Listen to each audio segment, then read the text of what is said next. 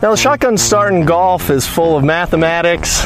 Um, there's a lot of a lot of setup work that we have to do in order to make a tournament work. So I'm going to demonstrate to you just exactly how we do a shotgun start here.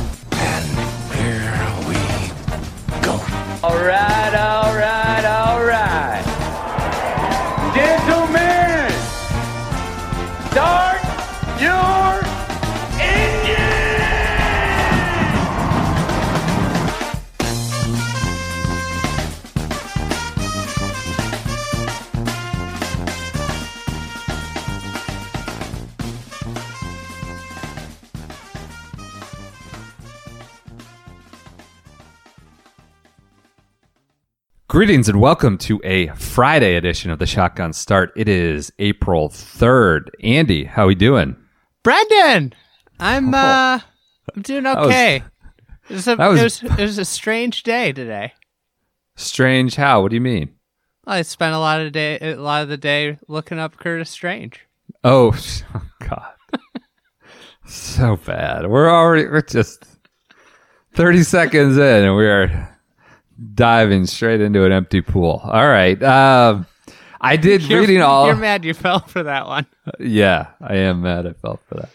I I mean, reading all these articles, SI was loved the pun. Every headline, it's like a strange finish, you know, uh, strange days at the Masters, strange uh, everything. It, It was they used it in every know, headline. Curtis wasn't short enough to get the short treatment, so That's they, true. they used his name instead.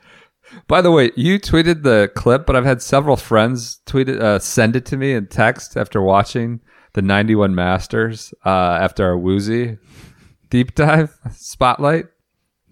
Jim Nantz in his opening monologue, his essay.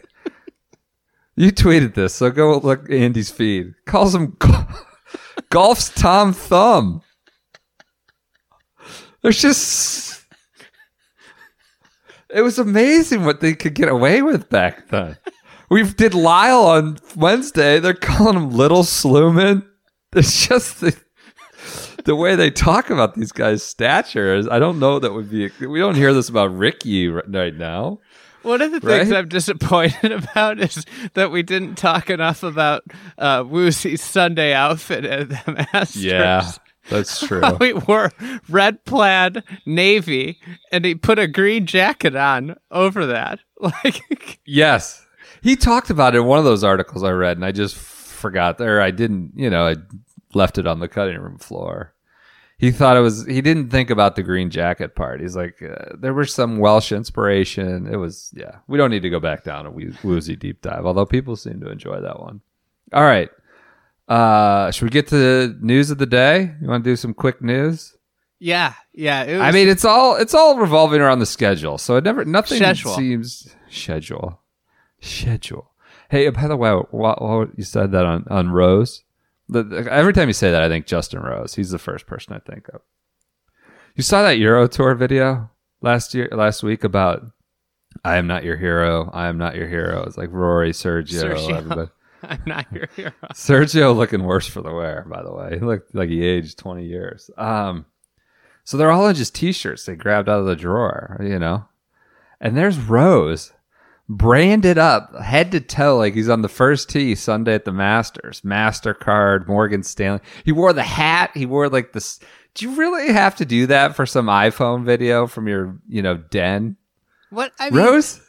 And he's we got- talked about the he Hublot might- watch he with the kids. wor- might be worried about his sponsors bailing on him with with what's going on in the world so he you know this is a good act of uh you know extending the olive branch saying i'm here for you team rose is here for you whether we're playing or not he's still probably going through, you know, uh, side conversations with Honma. That could be a payback he might have to do. I, I don't know, but it was just a definitive contrast as they went from, you know, a bunch of guys in dry fits, uh, t-shirts, and then Rose in his, you know, sponsored gear. I'm he's glad play- the the Rory Peloton uh, content's died down a little.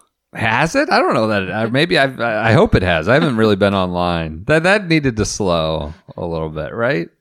Yeah, But I mean, there's nothing to talk about. We, t- we say this. You, you, the dregs now, right? I don't. I don't think so. I I, I, don't mean, have if enough time to write all the stuff I want to write. I got this Google Doc going, and it's like impossible to get through everything. There's too many things to get to. I think there's great ideas out there, but there's a lot of content makers. So, all right, let's get to news. It's all about the schedule stuff at this point. Um, we had a report late Wednesday night in the United States. Golf Digest report Brian Wacker and Joel Beall saying uh, multiple sources had told them the Open Championship at Royal St. George's would be canceled, not postponed, uh, but outright canceled, uh, largely impetus of their insurance policy, which they claim is analogous to what Wimbledon has. They have, you know, better coverage, a pandemic clause or p- pandemic coverage, but they have to, in order to collect on the policy and trigger it, they need to cancel it by a certain date, and maybe that's why we would get an imminent cancellation when the others have not. The the earlier ones have just well, we haven't had official U.S. Open, but it, that's going to be postponed. I think it makes sense, um, given the comments that we kind of scoffed and made fun of about their how much they really emphasized how many fans were coming. Well, that well that that yeah.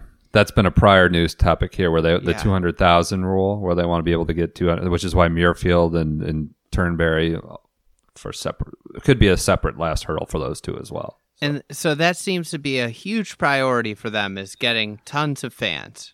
And if you can't have fans, like I think that's what they're Yeah, but I think it becomes a lesser priority to ha- having it at all. Don't you think? You kind of I forget don't know. about that. And uh, I don't know. It seems like it's a fabric of their uh, championship. If they're if you're not going to Muirfield, the best course, best open road of course, you know, arguably with the old, course. course, sure, you're sure. that it's obviously a big deal, and I guess I don't know. So the so we woke up and the R&A had already uh, in here in the U.S. and the R&A had already contradicted this. I don't know that they outright refuted it, but they said you know all options are still on the table, including a postponement. So it doesn't seem. You know, the digest report said the cancellation announcement could come as early as today, Thursday, as we record it. But It seems Uh-huh. like the U.S. Open's uh, any day now. Yeah, sounds like they, if if not, pr- likely next week. One will hear about that. Uh, so then Eamon Lynch had a kind of broad, well, cover had a lot of breath to it. Mr. on- Scoop, Mr. Scoop. He also, Mr. Scoop. He also had uh, what do you have? The uh, the PGA Tour executive tested Yeah. positive, right? He's just he's just scooping around. I uh when I used to do, when I was caddying, I used to I was notorious for doing two loops a day. Yeah. And, uh, the other caddies used to call me two scoops. Oh, all right. And maybe we should start calling uh, Eamon that two scoops. just a grinder. So NBA has Woj bombs. Is this now the Lynch bomb or Eamon bomb with, with all these uh, Mr. Scoop, Mr. Scoop. All these inside intel? Uh, okay, so we had that that test, po- positive test at the PGA Tour, and then uh, I mean, this isn't one little scoop; it's a bunch of different moving pieces. He said the Masters would be in November. He says. Um, R&A is still deciding whether it will be canceled. That that seems like that final decision then will put a lot of these pieces in motion. Uh, if the Open were postponed instead of canceled, uh, he said it would take place at St. George's September 17th to the 20th, which would be a week before the Ryder Cup. The Ryder That's Cup, crazy. Yeah. So we're in Southern England and then in Wisconsin, back to back weeks. Not not the whole field there. It's only 24 of them. Um, would would it would do the back to back. What else? The Ryder Cup is in this according to this report not moving. Of course, this is all fluid, assuming that we get back to some sort of normalcy. And you know what, Andy? I'm going to take the optimistic view today.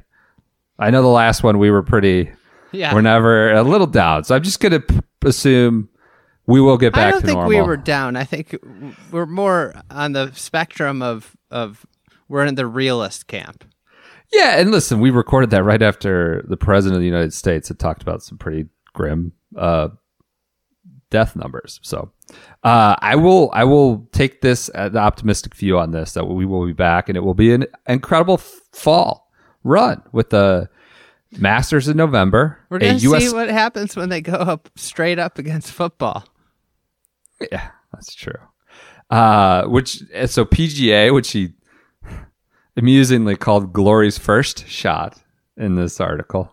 It's all this serious reporting, but Eamon still managed to weave that in. Would be August 6th through 9th. Then you have the, uh, I think it's the Wyndham, then the FedEx Cup run that uh, uh, ending around Labor Day or on Labor Day.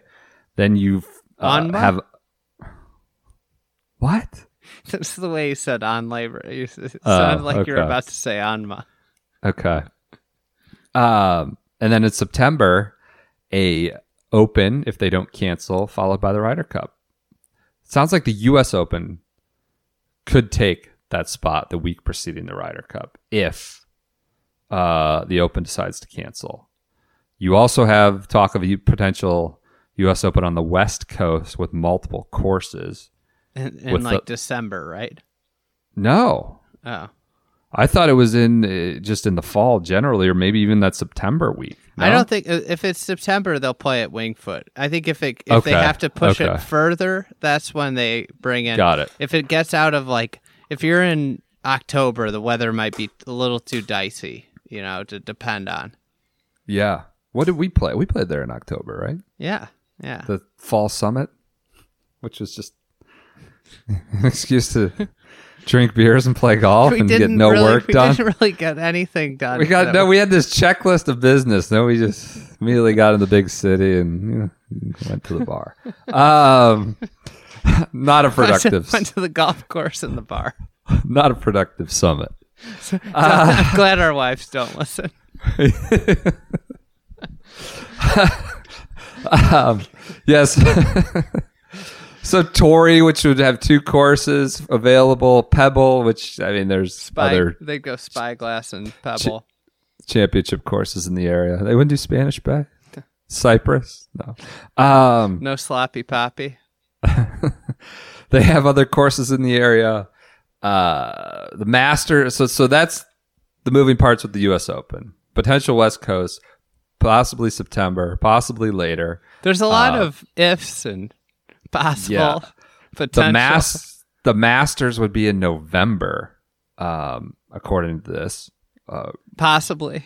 possibly the pga tour I, we can't even get into that they're going to reshuffle their schedule they might they're optimistic they can kind of move events that are canceled maybe to events where these majors would be uh weeks you know a british open or a us open but we'll see we'll see what happens I talked to Joel? Dahmen today, and Yeah? he had a decent idea of what was just that of just taking this season and just making it a year and a half. Like so, just like wherever you get back into golf, just keep whatever standings are the FedEx Cup going for the Mm-hmm. until next year.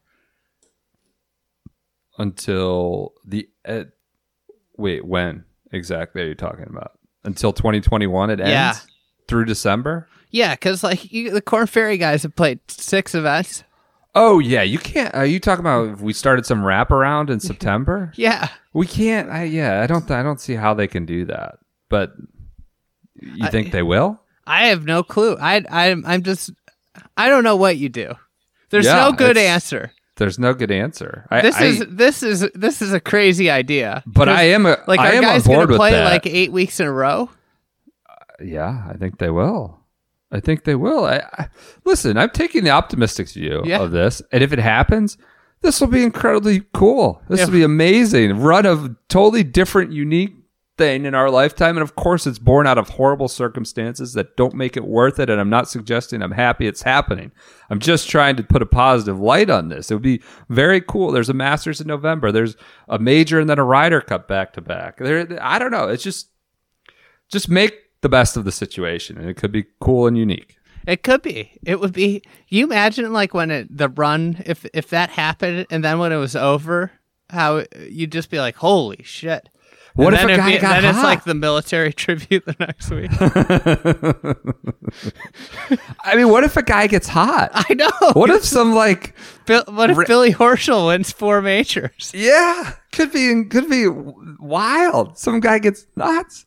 I do uh, uh, also in our news. I do like the Ryder Cup idea of you know Paddy's like you know who gives a flying fuck if the the the qualifying system isn't you know spick and span right. Just let him let me pick twelve guys. That should absolutely, in my opinion. Hold on, hold on, hold on. What? There's a very important player, number eight, who's qualified that needs to be in that Ryder Cup. Sabo? Westy. I don't think he wants to play. I know. That's why he's got to be an automatic qualifier. oh, okay. Based on Hazeltine, based on comments earlier this year, he kind of chuckled at it, like, "Oh me, oh my, uh, play the Ryder Cup." I, I don't think I want to do that. That's why he's got to be an automatic qualifier.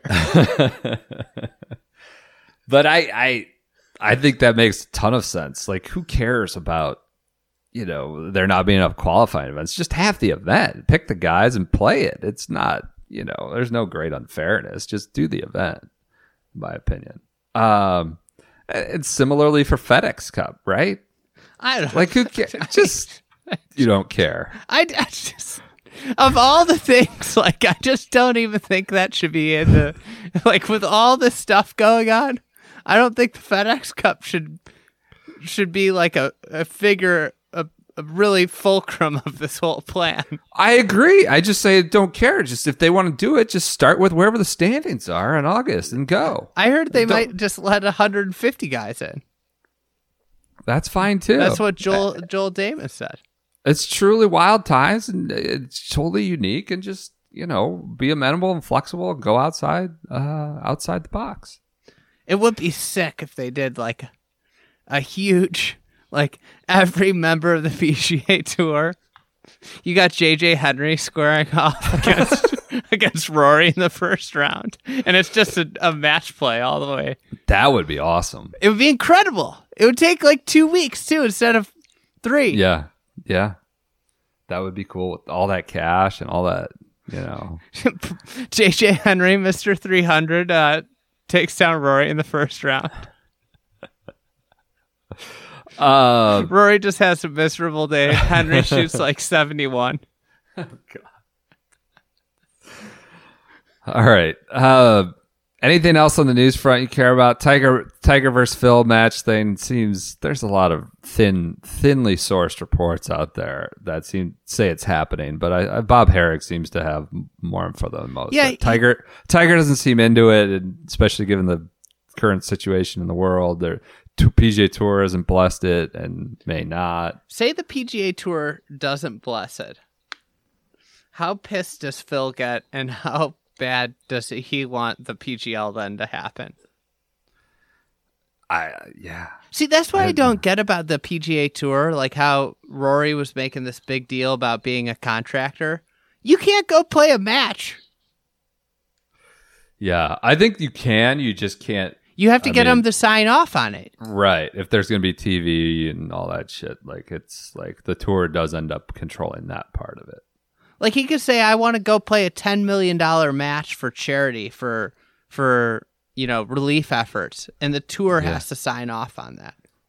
Ah, maybe if it's on TV. I, I don't know. I, yeah, I, I think his point was more about setting his schedule versus, but again, your independent contractor sort of not fully. Not really. Independent. If Not if you can't go yeah. play on TV wherever you want. Yeah, That's- I love. I mean, Phil is just flailing about, doesn't even care anymore. That tweet was such a little like, oh, whoops! Did I make that public to put you know get the crowds riled up and try to force the tour's hands? You know, the PGL. He's. It would be for charity, undoubtedly, and they could raise a ton of money for relief. But Phil is not doing this out of purely altruistic reasons, in my opinion. He would be doing it also for another payday for himself. But, you know, there would be a lot of benefit to it. I hope, I think. It's there's always there's always a lot of uh, variables with Phil and his decisions to do anything. Yeah. Okay. Like uh, like his coffee diet and his soon to be coffee. You know, I think what's- he's oh, out he's making out as yeah. There's always kind of a, a long game his his anything. his dress shirt wearing at the at the Masters, Yeah, Masters. Quickly yeah. followed by a Mizzen and Main sponsorship, Sure. Poss- possibly equity in the company too. Right. Right. Right.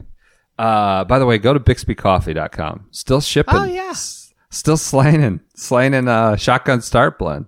I, I got a refill. It is powering me through the these uh, long weeks. It was 65 today, and I woke up. The sun's out. It was great, and I had made just this splendid cold brew. It was so delicious. I Good. was, I was, I was so happy. Shotgun start blend. The Shotgun Start blend makes great cold brew. Okay. Maybe one day I'll I'll make my uh I'll show how I make my cold brew. With your sock, your coffee Yeah. sock. Yeah. All right. Anything else? Any reactions? Other reactions to all these scheduled proposals? Everything's fluid. Nothing's I, I mean, happening. I don't think I don't at this point. I don't think it's worth reacting because What's we your have favorite literally thing in no this- clue. hypothetical universe. What's your favorite thing? What do you think is the coolest or or most interesting part of uh, this topsy turvy makeshift schedule? Um, I would say How about a two course U.S. Open? It's pretty wacky. I don't like that at all. Not if it's north and south. I don't like it either. I'm just saying that is a pretty significant departure. Here- here's a question tradition. I have for you. Yeah. Do you think that the USGA, if it's a two course setup, will have shot tracer capabilities on two courses? No. But again, these are. what do you think they would times. do with uh, cameras? Do you think they'd have like bacon on one course and buck on the other course? And, could, and maybe. cameras on both courses? Yeah, you gotta. Yeah, you could be mobile nowadays. You don't have all the big stuff on multiple courses, but I think you can get mobile. PGA Tour Live has been able to broadcast now on North and South and places like that. They just they don't have shot tracer. But Honestly, probably my favorite thing would be Ryder Cup with 12 captain's picks. that'd be cool. Oh, it'd be amazing. Does Patrick Reed get picked? He does. He has to. No, I don't think he does. He's just a Yeah, he cancer. does. He's been he's been really good this year. He's But he's a cancer. He, he's ruined the last two team events. I mean, they won the President's Cup, so they Barely. I know. Threw everyone under the bus. His Mash- caddy got kicked out. I mean, that yeah, coming out of Paris, he just turned the guns on everybody. Does Spieth get picked if there's 12 captains? No, no. Unfor- I mean, a lot can happen, I guess, Dude. between. Uh, you know, we've been doing this research, and I, I don't know if like I just was naive to this, but how many guys just like win a big event and just they just go missing? They never win again. Yeah, and and Spieth could totally be that with like his last win, Birkdale. Yeah, I mean, we, we'll talk about uh, Curtis Strange. His last PGA Tour one was the U.S. Open, '89. Lyle, Yeah, pretty much done after winning the '88 Masters. You know, they maybe sprinkle something in afterwards. yeah, but these guys, this Woozy. happens. Woozy, right? No, Woozy won more. Woozy, Woozy sprinkled. So yeah, he contended at the See, Open. there's something about upbringing. I, I, we can t- talk. Let's Duval. do, let's do a, Duval's last win was the Open. Lytham. let's do an ad read. That was a hard left turn. Well, we, we I was about to get into it, and let's do an ad read. Okay, and then all we'll- right. You're about to get into Curtis. Yeah. Okay. Uh, our good friends at Riomar are back. RiomarShoes.com. They're back with us after their uh, March. Was it March? Yeah, they did the Players Championship week. The Players, uh, which will henceforth be known as Chainsmokers Week, because that's the only event that took place or finished at least. They were here. They were with us for Chainsmokers Week, uh, and they're back again for April in, in the springtime here.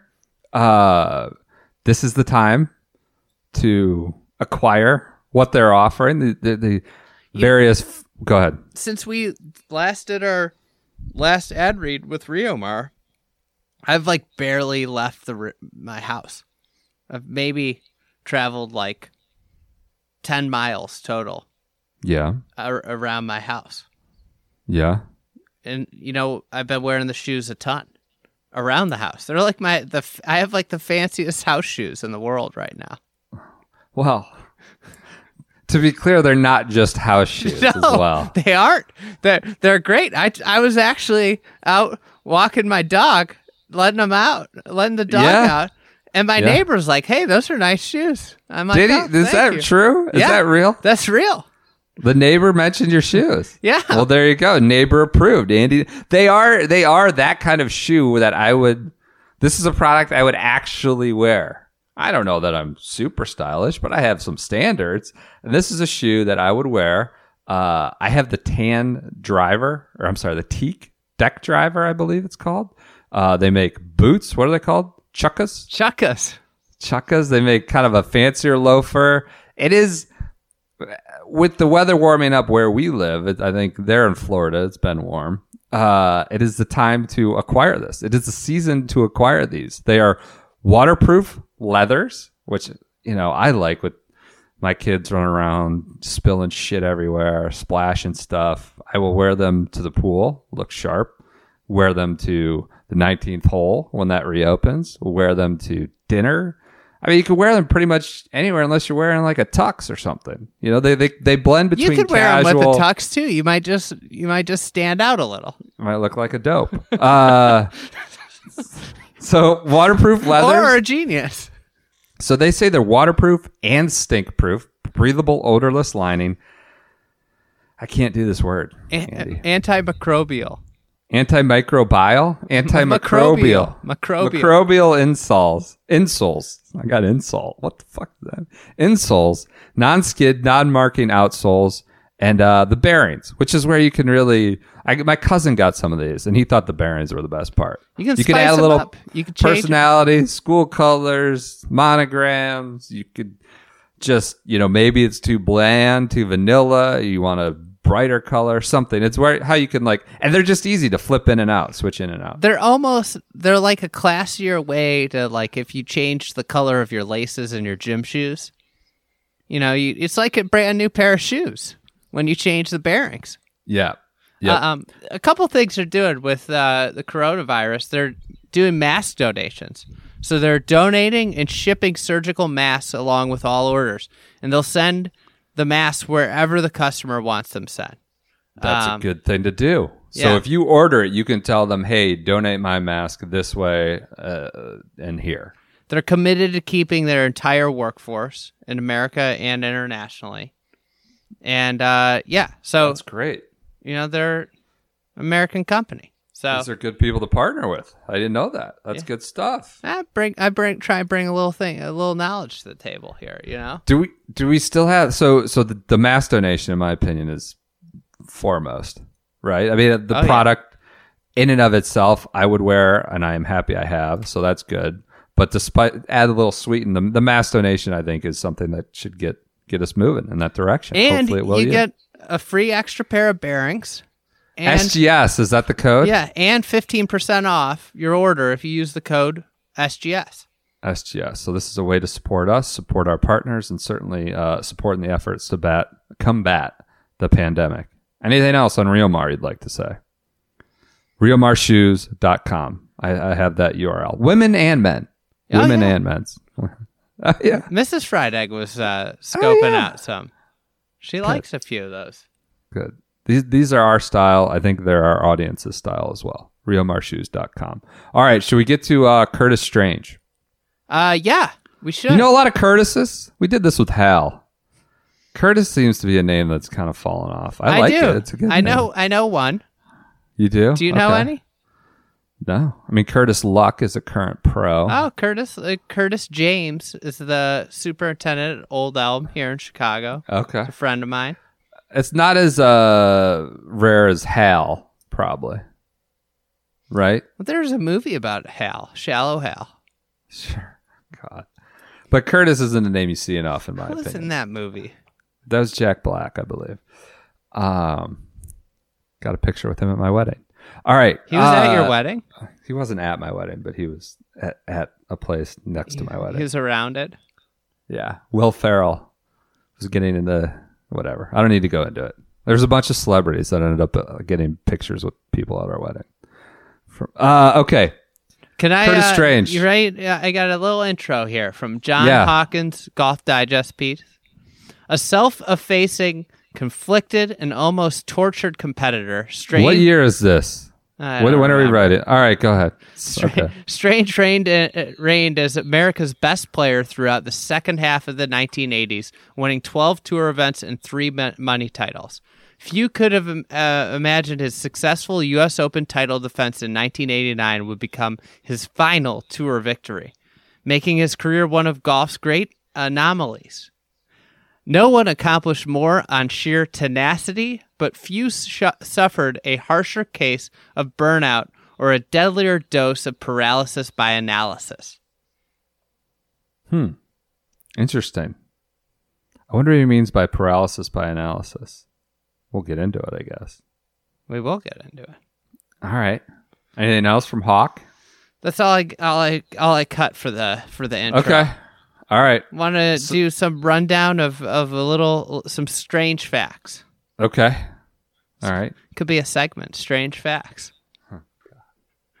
These are basic facts about All right. Curtis Strange. They aren't strange facts about Curtis Strange. The nuts and bolts that we're giving all these guys as we start to make the case or and dissect them in our SGS spotlight. What are some of his nuts and bolts? All right, his dad died at age 38. Him and his twin brother were 14. We'll uh, talk a little bit more about that later.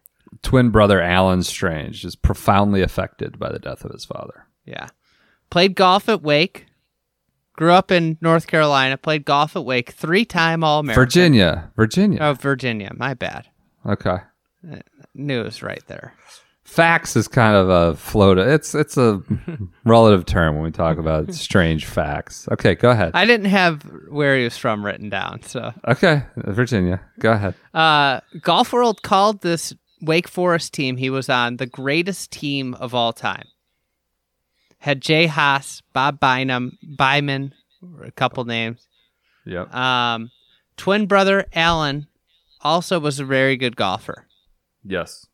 Um, he won the 1974 Western Am, NCAA D1 championship, individual and team. He eagled 18 to win by a shot and secure the team win. I got some some on that later. It's amazing. He won the North South Am in 74 and 75. Twice. He had 17 PGA Tour wins in his career.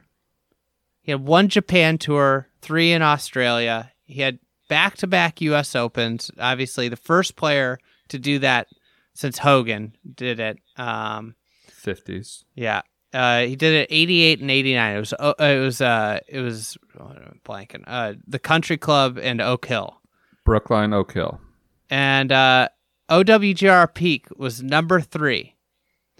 But he did a ton of damage before the OD, WGR too. So like that, he has 190 weeks in the top 10, but that's really misleading because he probably would have had a lot more weeks, but the OWGR didn't exist for some of his career.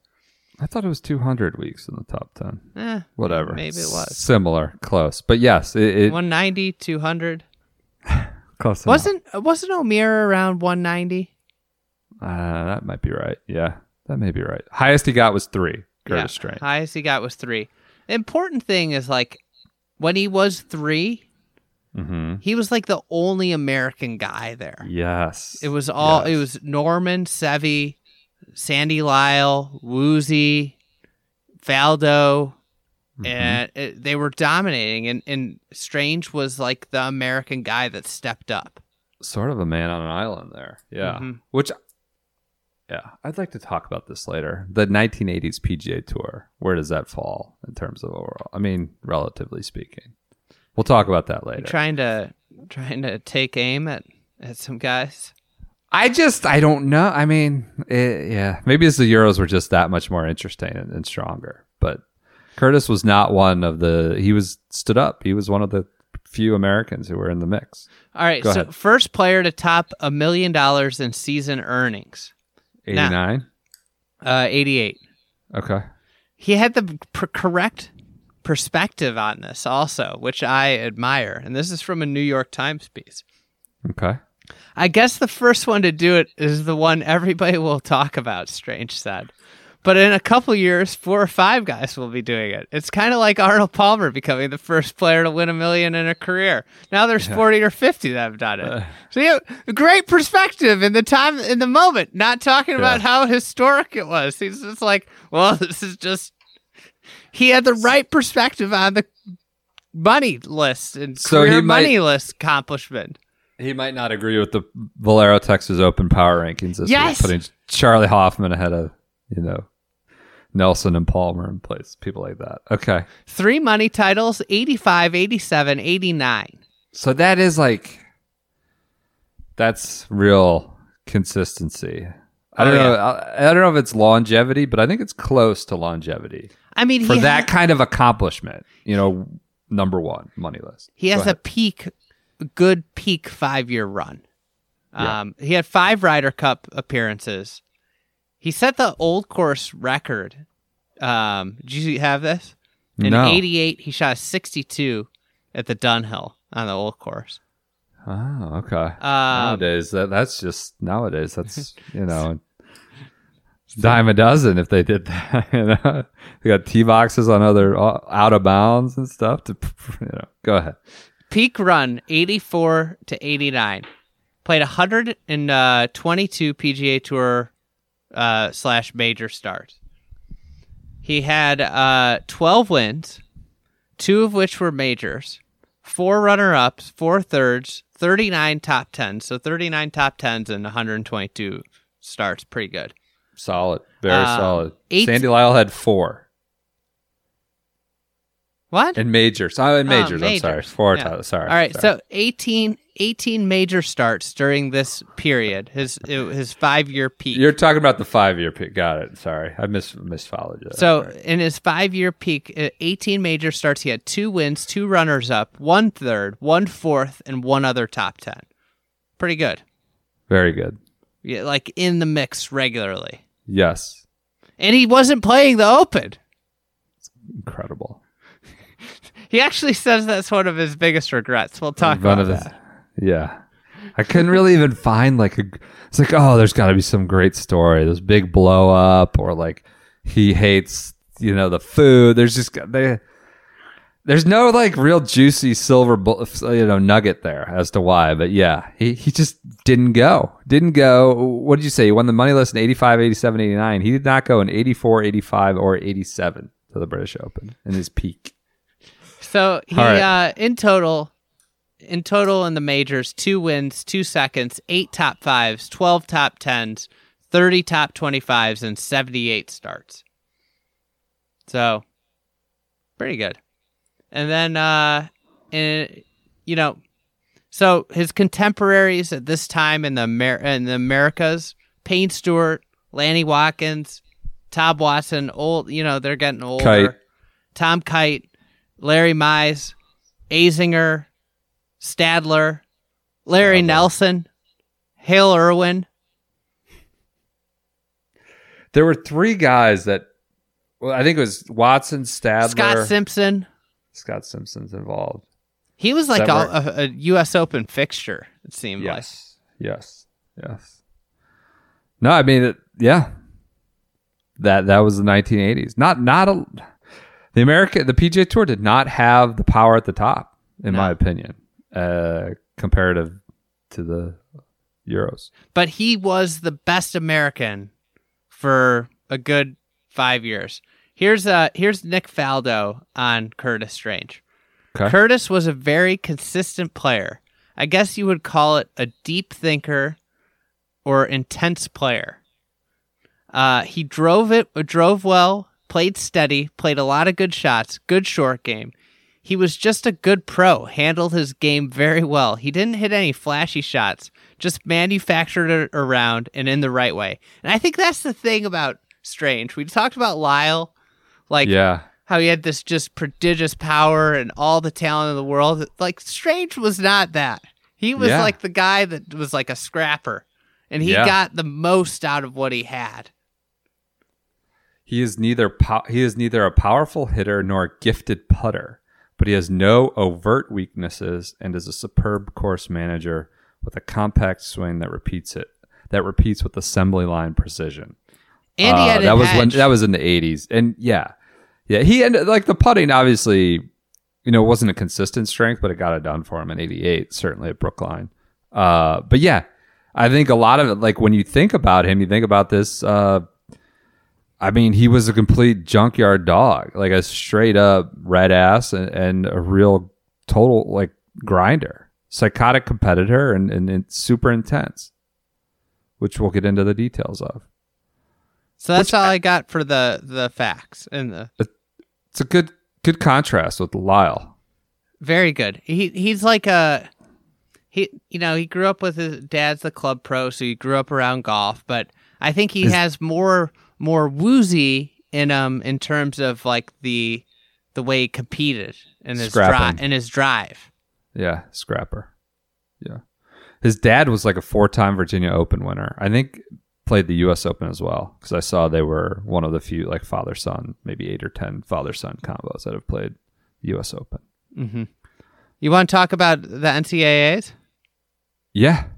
Yeah. Uh I just I so I read an old Barry McDermott article on the 74 NCAAs. Didn't have a ton Old Barry. on Old Barry. He wrote some great stuff in the 70s, 80s. Loved the amateur scene and the college scene. He is like a modern day Smartin. he kind of was. So just a few odd facts. Like he used, a, so when Strange was a freshman, he was using a driver that Wadkins gave him, Lanny. You Fe- talked about that last guy. time. You talked about that with the was it Lyle? Just or Woosie that was just using driver. Lyle. think about that today. Just using a driver that was you know passed down and handed down to you. A hypothetical I sent you the other day was imagine if Woosie used one of Jarmo's drivers. The 58 incher. Obscenely long. I think it was 58. Was it 60? I think it was 58. 58 and Woosie's only 64 inches tall. Jarmo. Ah, God. So yeah, you talked about the greatest team of all time and all that. I mean, as his freshman though, this is freshman seventy four NCAA's.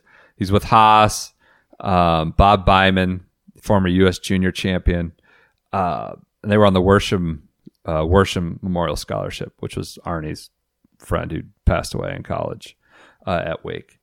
Um, I thought this was kind of nuts. How Wake Forest golf, obviously, like Palmer's sort of the godfather of it and really became the figurehead.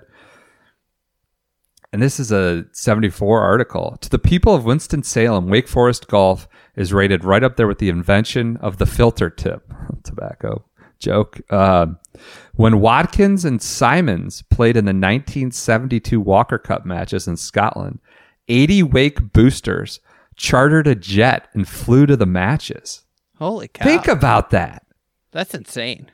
Early 70s, 80 Wake boosters chartered a jet to go to the Walker Cup and watch Wadkins and Simon. That's nuts. Really nuts. So, so Wake is like, you know, a, a real kind of golf powerhouse, and Strange goes there in 74. You talked about what he won the Western AM too, uh, not necessarily as a freshman. He, He had, had a decorated 74. two north and souths. Um, so the uh, Houston was like the power of this era. I think I saw they, they- since like '56 in this article they won. I don't know. They were always Even winning or without runner-up. I think they won 12 times. It said. It said they're basically like the UCLA of college golf from like late 50s to mid 70s. Um, Florida was the favorite, so they had Gary Koch, uh, Andy Bean, and others. But Strange, uh, the fit, Strange like is a freshman and locks it up as you mentioned on the 18th hole, A- and he's going against Koch is like the big shot, uh, and he's the one he's going head to head with against for the individual. So here's McDermott. The finish could not have been more theatrical, with only Strange and Gary Koch left on the course. He stood on the fairway, the par 5 18th. This was the situation. A birdie would clinch the team title for Wake, and Eagle would win the individual for Strange by one stroke over Koch and Hancock. Strange pulled out a one iron One iron. Don't see many per- of those anymore. hit it perfectly, the ball stopping six feet from the cup. Later, he said that he was not even trying hard to make the putt. He just wanted to ensure the team title. So, you know, Eagle wins him the individual, Birdie wins the team. So he said he wasn't even trying to make the six footer, just, you know, kind of keep it within the friend zone and, and two putt for the eh, team title. The Eagle attempt edged up to the hole, caught the right side of cup, and dropped. Probably the only time that a player won two titles on the final hole. Think about that. One insane. iron Eagle as a freshman to win both titles. Insane. Crazy. All right.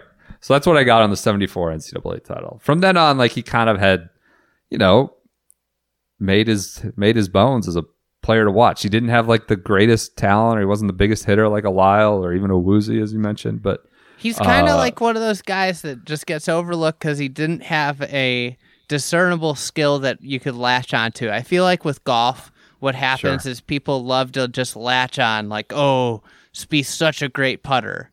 Oh, Uh-huh. you know, but like what kind of made Spieth when he was really great was he was a great iron player, you know? But like Yeah. with, uh, you know, with DJs, oh, he hits it so far. Same with Rory, like, and and that's what happens. Like Snedeker, it's his putting, like, and and with these guys that are like really good at everything, but and aren't bad at anything, it's like hard to describe why they're great. Right. Right. All right. Okay, where do you want to go next? We've done NCAA. Anything more on the family, like growing up? Did you have? I, I just had like the dad as a club pro, and obviously he passed away from. Which- uh, I think it was. And Go I, ahead. I think like I don't think that he was a club pro. He was really busy, and I don't think Curtis uh, had a ton of time with him because I found a later thing that uh, I found an article that just kind of talked about like how he didn't spend that much time alone. Obviously, being you know a, a twin, Twin. also Yeah. factors into that, and you know just. Uh, you know, he was recalling one of the moments that they spent alone, but it was something that that you know busted him up and obviously when you whenever you lose a father so young alters you, you know, as Yeah. we saw with the Duval piece uh, a ton i think so he gets on tour and he, he has pretty good success early on Hold on a second. I got a quote from his brother on that. Yeah. Losing his dad. So this is from his twin brother, Alan. Curtis took it harder than anyone. I've always thought that's why he was a son of a bitch for such a long time after. We fought more than any two guys in, in PE class. Then again, if you messed with one of us, you messed with both of us. So, you know, his brother saying he really took it hard, harder than anyone, and maybe that's why it lingered. We'll get into sort of his temperament early on tour. All right. Um, So you- and one thing I saw about- that it, Go ahead. that uh, happened when he was at Wake, I guess he got like dressed down by Arnold because of like his on-course antics. Oh yeah, I have that. I have that coming too. That was Bay Hill as well. Maybe it was both times. I don't know, but that kind of whipped him into shape. Uh, there was a lot of Bay Hill stuff. So So he right. his first win's the Pensacola Open in '79. He beat uh, Billy Kratzert. All these turned announcers. '76, I believe. Yeah. Okay. Okay. Go ahead. So he, he beats Billy Kratzert, and then uh, he a big big years he wins in twice in '80. So he wins the Houston Open and the Hanover Westchester Classic. Beats Lee Trevino in a playoff at the Houston Open. So okay. big win Okay. there. And then uh, he's kind of plugging along. He's having like a good career. And I think the big thing, the big first moment of his career was that Masters. All right. We'll get in. Can I talk about the attitude problems earlier? Yes, yes. was your Ar- Arnie. In 1982, this is from Sports Illustrated. I forgot the author. 1982, during the second, I think it was Jaime Diaz. During the second round at Doral, Strange, angered that he had driven into the rough, kicked the bottom of his golf bag. This is Doral, as it was being carried by caddy Gene Kelly. Kelly, who was knocked to the ground, fin- as he kicked the bottom of the bag, finished the round, but said he suffered back injuries that four months later required spinal surgery. The caddy sued Strange. They they came to some settlement. Um, then a week after this, he had kicked the bag and his caddy went falling over. At Bay Hill, Strange hit a poor second shot. So this is 82, kind of early, early in his career. Strange hit a poor second shot during the final round and used strong language to tell a volunteer scorer she had been in line of his sight. After the round, the scorer, 65 year old Peggy Berry, tearfully filed a complaint against Strange with the PGA Tour. Officials were also told that Strange had loudly cursed a photographer before the gallery uh, on the final green after the pho- photographer's motor drive had gone off as Strange missed a short putt. Strange was fined, but the most effective penalty came when an angry Arnold Palmer, the host, wrote a letter to Commissioner Deane Beman in which he said, the abusive language and displays of temperament, discourteous and ungentlemanly behavior, and thoughtlessness of, cert- of certain of our leading players is despicable to me. And that kind of 82 eh, strange kind of always remained a little bit of a hothead eh, but maybe he toned it down a little bit. He went to arnold apologized. Obviously they they were very close from their Wake connection and remained close. Um elsewhere like of his demeanor this is more from si strange says i get mad because gosh damn that's what i'm supposed to do. I'm not supposed to shrug it off and say okay another bad shot like it seems like a lot of people do out here my game is centered on not having lapses. If I have a lapse, that's when I get mad. It's not all fun and games. Nobody said it was supposed to be. So that's why he gets pissed. It keeps him focused. A little bit like Woosie, right? Yeah. Woosie talked about like I, part of my success is because of my Welsh like temperament. I, I I think breaking clubs made me better. Be, being angry Gave him an edge. Yeah, And that's the thing you start to realize. Like some of these guys have just like incredible talent, but they, for the most part, all had like an edge. Like VJ had an edge, right? Yeah, Woosie yeah. had an edge. Duval had an edge. Like we Sure. haven't really like nice guys. eh, but they have to have something that drives them for the most part. You know, Corey Pavin had an edge. yep. Hal was really talented. He probably didn't get everything out of the talent. You know, Lyle was that way too. But like you know, i the the guys that don't have all the talent have to have an edge. Yep. Um, Eh. I have this Jay Haas story. It's kind of funny that I Uh. I just found at the bottom. While we're doing the attitude stuff, or, or what? It's just You from, go with, from college Haas. days. Okay. So ahead. this is from a, a my shot article. Uh, Guy Yocom. Mhm. Um, so it's Curtis Strange telling this story about Jay Haas and how like how he was a prankster and just relent. He says at Wake he was just relentless. Once after I putted poorly in a college tournament, he conned me into believing the bullseye putter I loved was a bad putter for me. So I stuck it out the window of the van and ground it down to nothing on the pavement while we were going 70 miles per hour. Then he said he was just kidding. And why did I go ruin my best putter? That's pretty good. That's pretty good. Oh, yeah. There's, I mean, he sounded like a character. Wake. There was a story about his wife meeting him the first time, and she said, you know, something. He was like kind of being reserved and sitting over in the corner, and uh, he was. She's like, I knew he was the one. And he's like, what? It's like I was drunk and like on top of a pool table. he's just like totally contradicted her. He sounded like a like a fun guy. Still is. Talk about it like one of the guys you want to have a beer with. Um, He definitely La- would be a guy I'd love to have a beer with. yeah. Lastly, on the attitude stuff, like eh, he ripped through caddies because of this. Um, he said Lynn Strickler, who uh, went to work for Fred Couples, he was stayed with Strange longer than Eddie Caddy at the time, which was three years. Um, sometimes it was almost intolerable. Curtis was after something I never understood. I only knew I only knew it included pars and birdies. If something else cropped up, the putter would get jammed into the bag, put his shoulder down, and the ball would get whipped at me, behind his back, at my feet, anywhere. I was the caddy gold glove three years in a row. That's kind of a good quote. The caddy good glove. Uh, but later he would say he regretted being such a hothead so early on. Okay. So he plugs along, gets a lot of wins, uh, or gets a few wins early 80s. Big moment is 80 the uh, 80 85 is when is a big year for him. big year. He wins the money title. Uh, he'd won the Panasonic Invitational in Las Vegas in March alone. So heading into the Masters, he won two hundred eighty nine thousand dollars in March alone. It's a lot of money then. Um, Yeah, he then won the Honda too, and he beat Peter Jacobsen. that's right. Jake's That's right. takes. and that was uh so he, he made 290 grand in march alone uh his wife has their second son and they, he goes off to augusta he uh 85 by the way he had 542000 in career earnings, eclipsed Tom Watson's 1980 record for one year earnings by almost 12,000. And he was Player of the Year by the GWAA. That's kind of a long time for a, a money title to stand up. Five years, right? I don't Beating think Watson's no so. Five then, years. just what he was talking about. Five Where years next isn't year- that long. Okay, all right. I think like 25 years, I'd be impressed. So he has a monstrous March, 200, 289 grand, and goes to the Masters. Rolls into the Masters. rolls into the Masters, almost uh, makes history in that he shot 80 in the first round. And this is insane. Shot 80 in the first round, had plane reservations home to Virginia for Friday afternoon, thinking he'd surely miss the cut. Uh, but he shot 65 in the second round.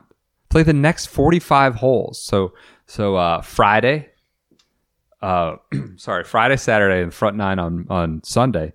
Next 45 holes in, in 15 under par after shooting 80. He had a four stroke lead with nine holes to play on Sunday. We'll talk about those last nine. But it was just kind of an incredible run after the 80. I, I forget Insane. um what the uh the so McDermott had a funny joke. There were rumors all around Augusta that his identical twin brother Alan played the first round. Because nobody could believe it. He just shoots 80. Then he goes 65. I think it was 67. It's just un, I, like imagine he didn't win. Sorry to spoil it. He didn't Yeah. win the 85 Masters. Imagine if he won and he shot 80. Had Strange won, he would have been the first man to win a U- major U.S. O- major U.S. championship with a round of 80 or higher on his scorecard than John J. McDermott in 1911. 1911 U.S. Open. Um, so he shoots 80 65, makes the cut, has a four shot lead going to the back nine on Sunday. Oh, can I just a few other quirks of, of like from early on? McDermott loves this stuff. Um, Gary Hallberg was like a leader early on, and he was wearing a f- like a fedora hat. And this is some Bryson stuff. This is another Wake legend. He was like a four-time first-team All-American at Wake. Hallberg took the lead with 68 and told the press that his hat aided his concentration because he could avoid looking at fans. He's a man of this techno golf age, and he credits his fine play to recent visit with a physics professor. No. Yeah. So the Bryson of the 80s, he's wearing this fedora hat as some physics gig to block out fans or something. Gary Hallberg. And then Payne Stewart was also an early leader after, you know, uh, Strange is shooting his 80. Stewart was playing with acupuncture needles in his ears. What? The Masters. We're, I think Payne's on our list. Apparently, this was a thing he did. He had needles in his ears, and he would like rub them uh, to, I don't know, relieve stress and stuff. Just, just some goofy stuff from this master. Now, so, now so- we got guys shoveling C, uh, CBD oil down their throat to that's- relieve stress. That's a good uh, comparison. Okay. So he comes back from the 80s, four shots lead going to the back nine. He eventually blows it. Uh, Langer, Bernhard Langer wins 85 Masters. So what happened? Stewart, uh, or I'm sorry, Strange says I threw up on myself. Like is very straight up about it. Yeah. Um, said that said that when they talked about how he could have won after shooting 80, he said it'd be a hell of a story. He birdies 12. So he's got six holes to go. He's got two stroke lead, six holes to go, the guts of the course behind him, according to the McDermott article. Then he hit it into the water twice. First with a weak, which we, we learned was a four wood, into the 13th. And then with a Imagine wretched. that forward into 13. I got to tell you, I got to tell you what it was from. Side Hill Live from 208 yards. It's hitting a four wood from 208. Different times then. It was hard to hit the ball up in the air. kind of amazing. Um, and then with a, a four iron into the 15th, also in the water. The two bogeys on the two par fives. Uh, Langer taking his sweet Teutonic time. There's so much. We're going to get to Langer. There's so much Langer stuff about how he's got the yips and doing a cross handed in this Masters uh, inside 20 feet. He made four birdies in the cauldron of the last seven holes, including a b- clinching birdie putt with from 14 feet on the 17th hole. Not an easy green to make a 14 footer.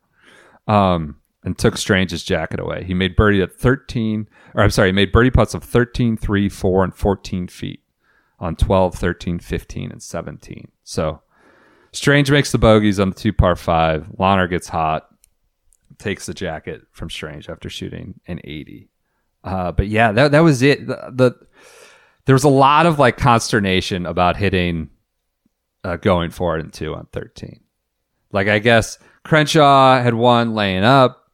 Uh, people were like, You're crazy. You got a two shot lead on 13. What are you doing? Uh, but they talked about like how it was Arnie influence, right? Like, go for it and all that stuff.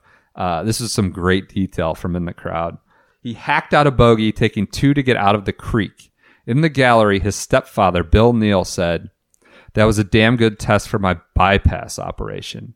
And his mother, Nancy, Nancy, Curtis's mom, Nancy, with her hand to her head and her eyes averted, kept repeating, I don't know why he had to go for it. So that was the big one. 13. 15 was a bad shot, but he's like now flipped to trying to have to press. 13 was with the two shot lead, hits the forward from 208, side hill lie, goes in uh, the water. But with months to reflect, Strange says, I'd take out the same clubs again. This was in a Jaime Diaz, separate Jaime Diaz article later. Uh, so what what happened after this? He's got the two shot lead after a round of 80, and everybody expects this hothead to go nuts, right? He's going to storm off or he's going to throw his bag into the clubhouse, all this stuff. And he saw it like as a real opportunity. This this Jaime Diaz article is called "Let's Not Mess This Up," which he said to himself, like walking off. I can't. Like in my younger days, I would have just gone ballistic, and it would have been part of my story forever. So here's reading Diaz. Everyone expected him to throw his clubs into Rae's Creek and stomp off, but Strange sensed that he would be forever judged by the way he handled this defeat. I figured, let's not mess this up. And for two hours, he graciously, two hours, he graciously answered questions in the press room. The next morning, he read, among other things, Curtis Strange lost another golf tournament yesterday and won a bunch of won a bunch of new friends. He talked about his earlier days. Part of me wishes nobody had ever gotten to see that side of me because I wish I had once. Or I'm sorry, he talks about being more gracious, talking for two hours. Part of me wishes nobody ever got to see that side of me because I wish I had won. But I'm glad people, some people got to see someone other than the hardcore Curtis Strange. Um, and he kind of, he kind of bounced back. I mean, he beat Nicklaus. This is a crushing defeat. Bogey's the two par fives. He bounces back and uh, beats Nicklaus and Norman down the stretch in July at the Canadian Open, and then wins Player of the Year or Golf Writers Player of the Year in '85. I got an article, the Daily News, of him looking back on it, Yeah, like years Yeah. later. yeah, He says, I've come to realize it was a big part of my life, the learning experience. And I say that with all seriousness. Someone will read this and say, that's a crock. I love how he does this. You know, like, uh, like He gets worked up. Yeah. Yeah. Say that's a crack. But when do you ever learn anything? It's when you screw up and fail. When you win, you wave to the crowd, you accept the trophy, you say nice things, and you move on. But I learned a great deal about pressure and myself. It wasn't fun. The aftermath, it was hard. But in the later years, it was helpful when I got back in the situation. If I don't go through that, do I win my Open Championships? Um, and then you go, the Masters had a lot to do with it subconsciously. It's hard to put into word uh, words, but you learn how your body reacts. When I went to the 10th tee at Augusta in 1985, I had never felt pressure like that in my life. It's different. It's magnified. It's tenfold. I'm going, Jesus Christ, what is going on here? Shit, you learn how to breathe, but you learn how to handle the pressure and do the best you can. You really have to be at that moment the most arrogant son of a bitch on the planet. You've got to believe in yourself. You don't ever utter it, but you say to yourself, "This is my time. Who's this guy over here? Let me let me get this up and down and we'll play tomorrow." that's some good stuff. And that's what we talked about earlier, which is uh, maybe didn't have the booming drives or some like sublime, you know, skill in his game. Just obviously everything very solid, but it was more about like the attitude that got him the U.S. Opens later. Um, Yeah. yeah. He talks I mean- about bouncing back at the Canadian Open as you know it proves I w- it proved I wasn't devastated by the Masters. I was going to play well again someday. The Masters has been a tough thing to forget, and I won't ever forget it. But that's how he came back. So he's he talks in this article about when he you know like he I went home and I'll never forget it. I walked in the front door and Sarah and I sunk to the floor and cried like babies. Yeah, then you I've get up that. and you've got to change a dirty diaper. So I was home for a week and then I went back on the road. Kind of amazing. Yeah. Humanizing. Shoot. He's, he's he, like that's one of the things I think I really appreciate most about Yeah. him was like how Yeah. human he was. Yeah, He wasn't a robot.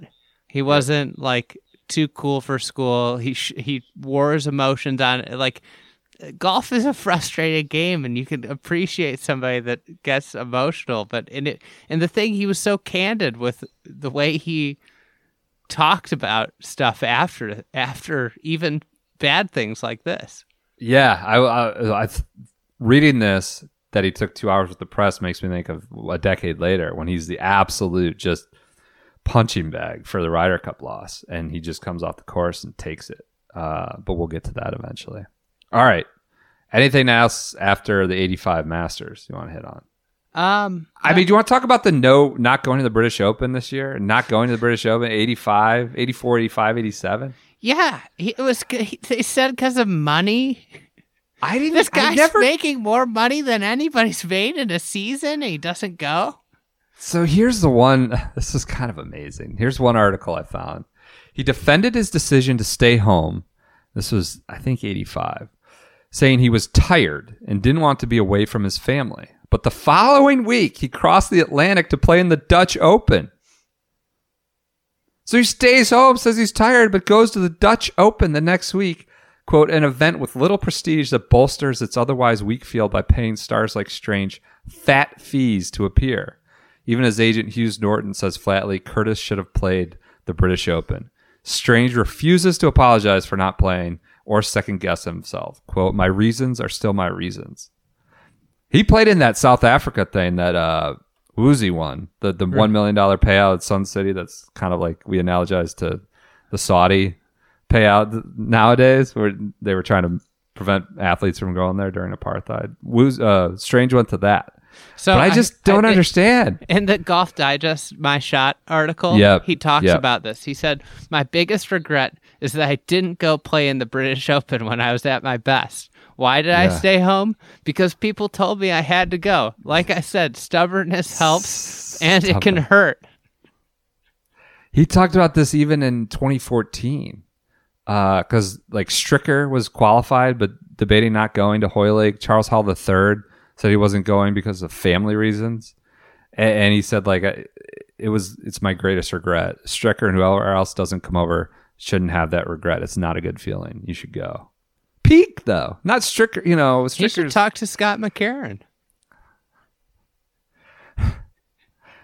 I mean, yeah, it's peak of his Champions Tour powers, maybe. Uh, okay, She's- so that that's that's. Go ahead. What were you gonna say? I'm not going to do go a there. McCarron sidebar. Okay. All right, so we're past eighty-five. You got anything else on that? Money Uh, title, I player got, of the I year. got one snippet. So he's starting to play in uh, in Ryder Cups at this point. Mm-hmm. And there's just one other funny thing about Seve that he said in this Golf Digest, my shot. So, Okay. Some pros are harder to play with than others, the, and the worst was Seve Ballesteros. to say he was difficult is an understatement. To a man, every player who went up against him in the Ryder Cup had a run in with him. His gamesmanship was irritating, and he never let up. He'd do outrageous, childish things like coughing as you get got set to swing, and if you objected, he'd act wounded and escalate the situation.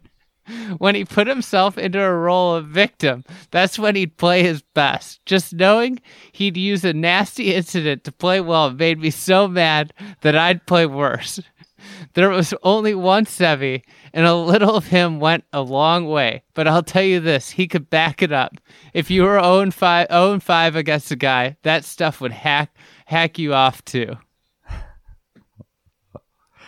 There's some great writing about Seve because obviously Strange did well in the U.S. Open.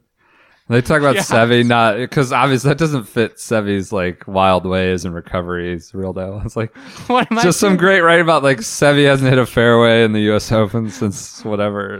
Go ahead. 90, 90 U.S. Open at Medinah got kind of Yeah. got railed because it was too easy, and Yeah. and they said the most damning comment was when Seve said it was very fair. yeah.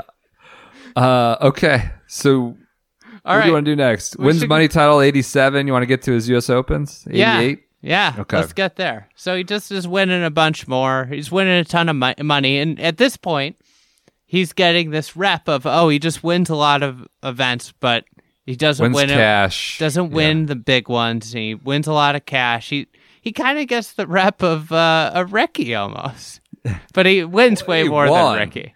He won three times in '85 on the PGA Tour. Once, or I'm sorry, three. Yeah, three times '85. Once '86. Four time, uh, three more times. I'm sorry, in '87. So then he gets two more times in '88 before the U.S. Open. So, a uh, yeah, bunch of 88 wins. is a big. Uh, the I memorial is a big event.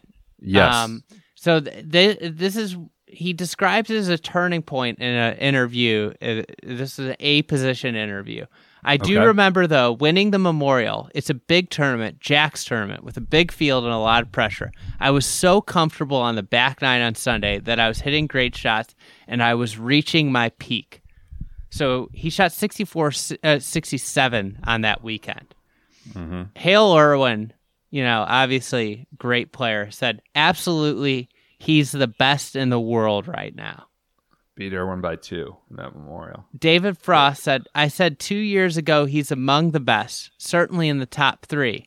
Then he reconsidered. Right now, I'd say it's a toss up between Curtis and Norman. He beat Norman in May that year before Memorial. So the start of that month, he beat Norman in a playoff at the Insurance Agent Open. So beat Norman, wins Memorial, goes to the U.S. Open. So, so there's a Telegraph article that looks back on the on this U.S. Open, um, and Brookline. uh, Brookline, Country yeah. Yep. Um, and they had a great passage here. American golf was suffering from an unusual crisis in confidence in 1988. After losing their first Ryder Cup uh, uh, on home soil the previous year, Sandy Lyle's victory at Augusta added weight to the argument that the balance in the world go- in world golf was steadily shifting. The era of Nicklaus and Watson was slowly drawing to an end, and although Americans would continue to win majors through the likes of Larry Mize, Scott Simpson, and Larry Nelson in 1987, the search for an American superstar to rank alongside the greats of the past seemed to draw a blank. So, you know, this is kind of what we were talking about off the lead. Yeah. Like, they're in this spot where they just don't have a big time player and and Strange is starting to look at it and it looked like the guy and this is where he breaks through. Um, Beats Faldo.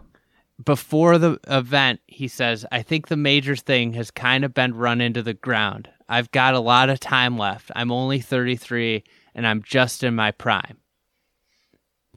So this 88 U.S. Open, Boston sounded like so they did the Brookline 99 where the fans were apparently, you know, just completely nutty.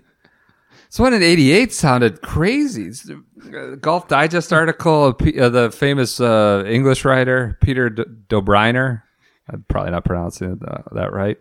He's famous writer. I've read his name a bunch. Said like you something about like you can't tr- trip over a drunken carryman. Yeah, uh, Irish. that. Yeah. And like they had this thing called the Boston Tea Party, T E E, where they dumped a bunch of Golf Digest magazines in the harbor at the start of the week because they were pissed about calling a bunch of Irish drunks. And then you, the, like all weekend, there was some nut job harassing Nicklaus, There's a, harassing there's a bomb scare, too. Bomb scare on Sunday. Yeah. I think it was Sunday's final round.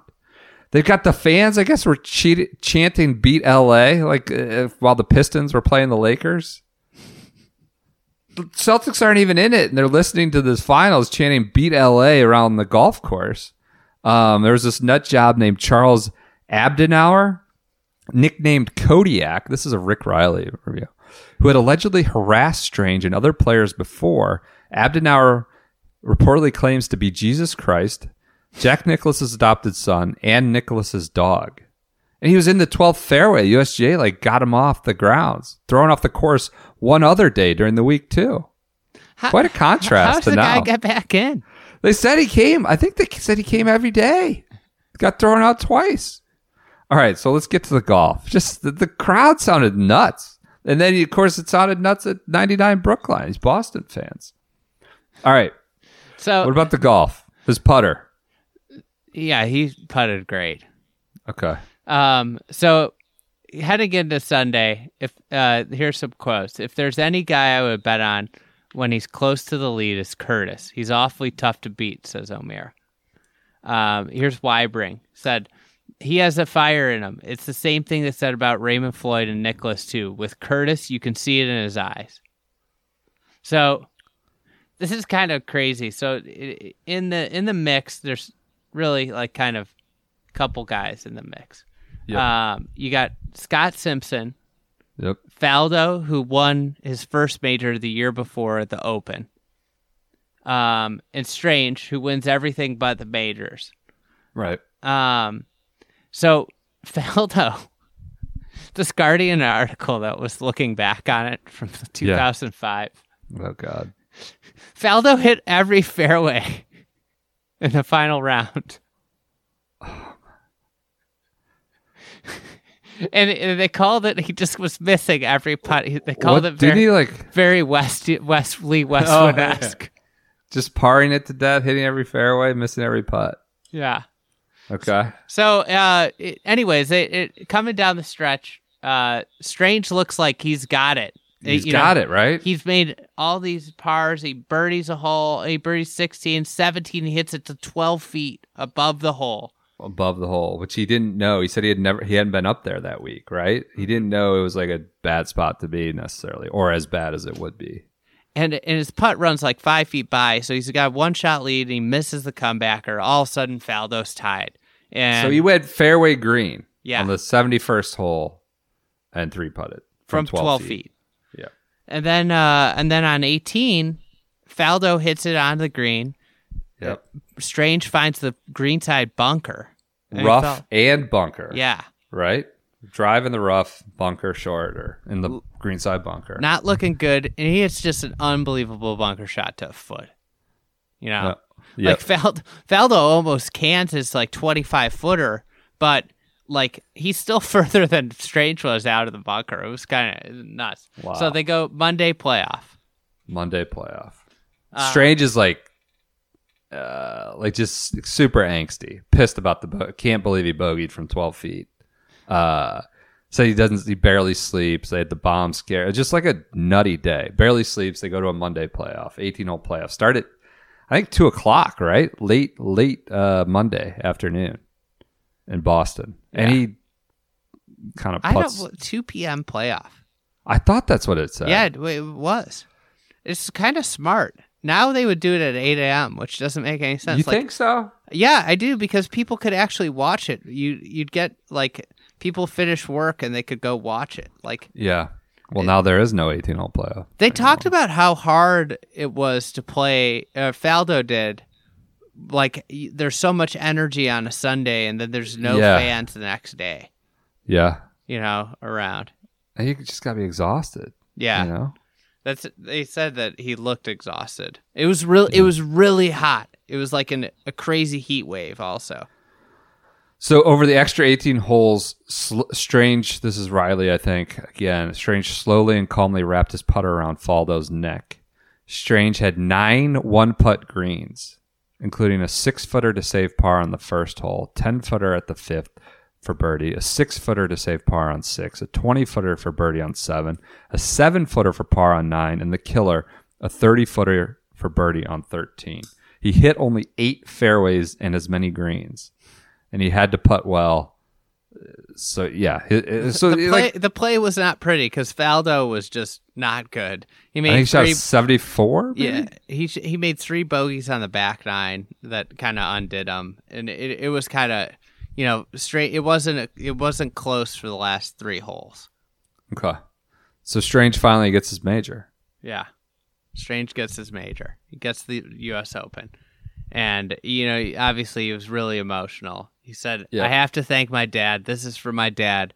I've been waiting a long time to do this. I screwed up the ma- the 85 Masters, but we don't have to think about that. I've been waiting a long time. This is the greatest thing I've ever done.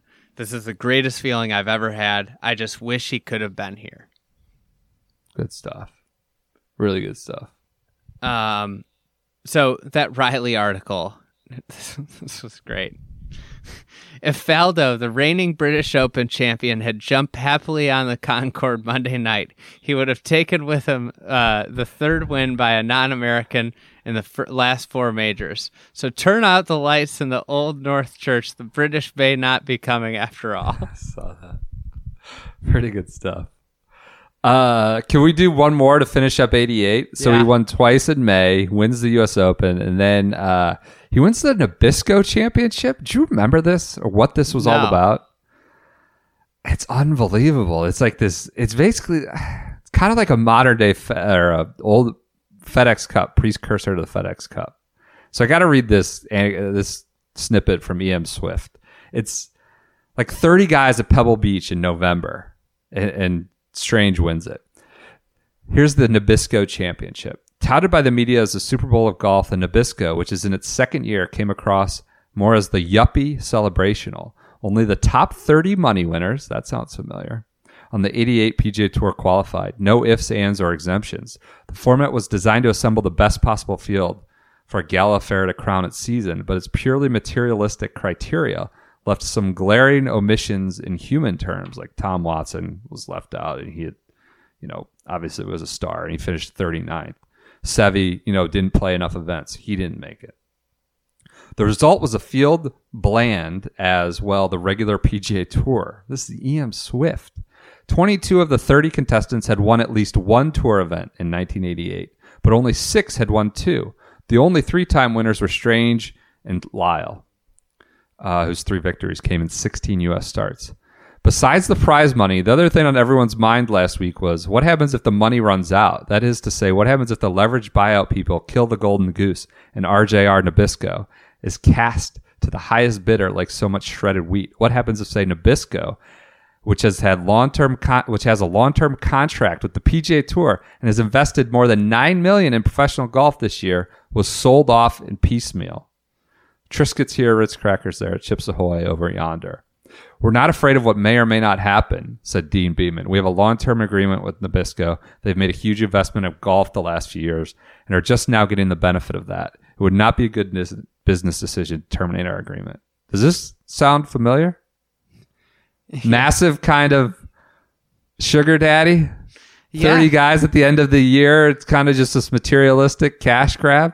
Nabisco championship. You know this this situation with the worries might FedEx, you know, there's always there's been academic papers and rumors and conjectures that they the happiest days may not be ahead for them. I don't know if it's you know leveraged buyout guys like Nabisco, but anyways, uh, I, so this is this is a great ending. It certainly would not be a good dis- business decision for the PGA Tour. As for Nabisco, whether it's broken up into Ritz bits or not, its investment would be enhanced considerably if its year-end bash were televised by one of the major networks it wasn't by even televised. well, instead of by ESPN, which used Beman as a guest commentator and cared so little for the results of the tournament that it cut away from its live coverage on Sunday with Strange on his way to the 14th tee, 14th hole to broadcast football highlights. They cut out of it. Maybe that's they were out of their window because they were playing so slow. And it's this massive thing. Strange wins 535 grand, or I'm sorry, 360 grand first prize, and 175 grand for uh finishing. Or I'm sorry, this, this is 89. Sorry, 89. All right. So 88, But he this topped. He, Nabisco- did, he topped uh, a million in earnings. Yes. Yes. Yes. Yep.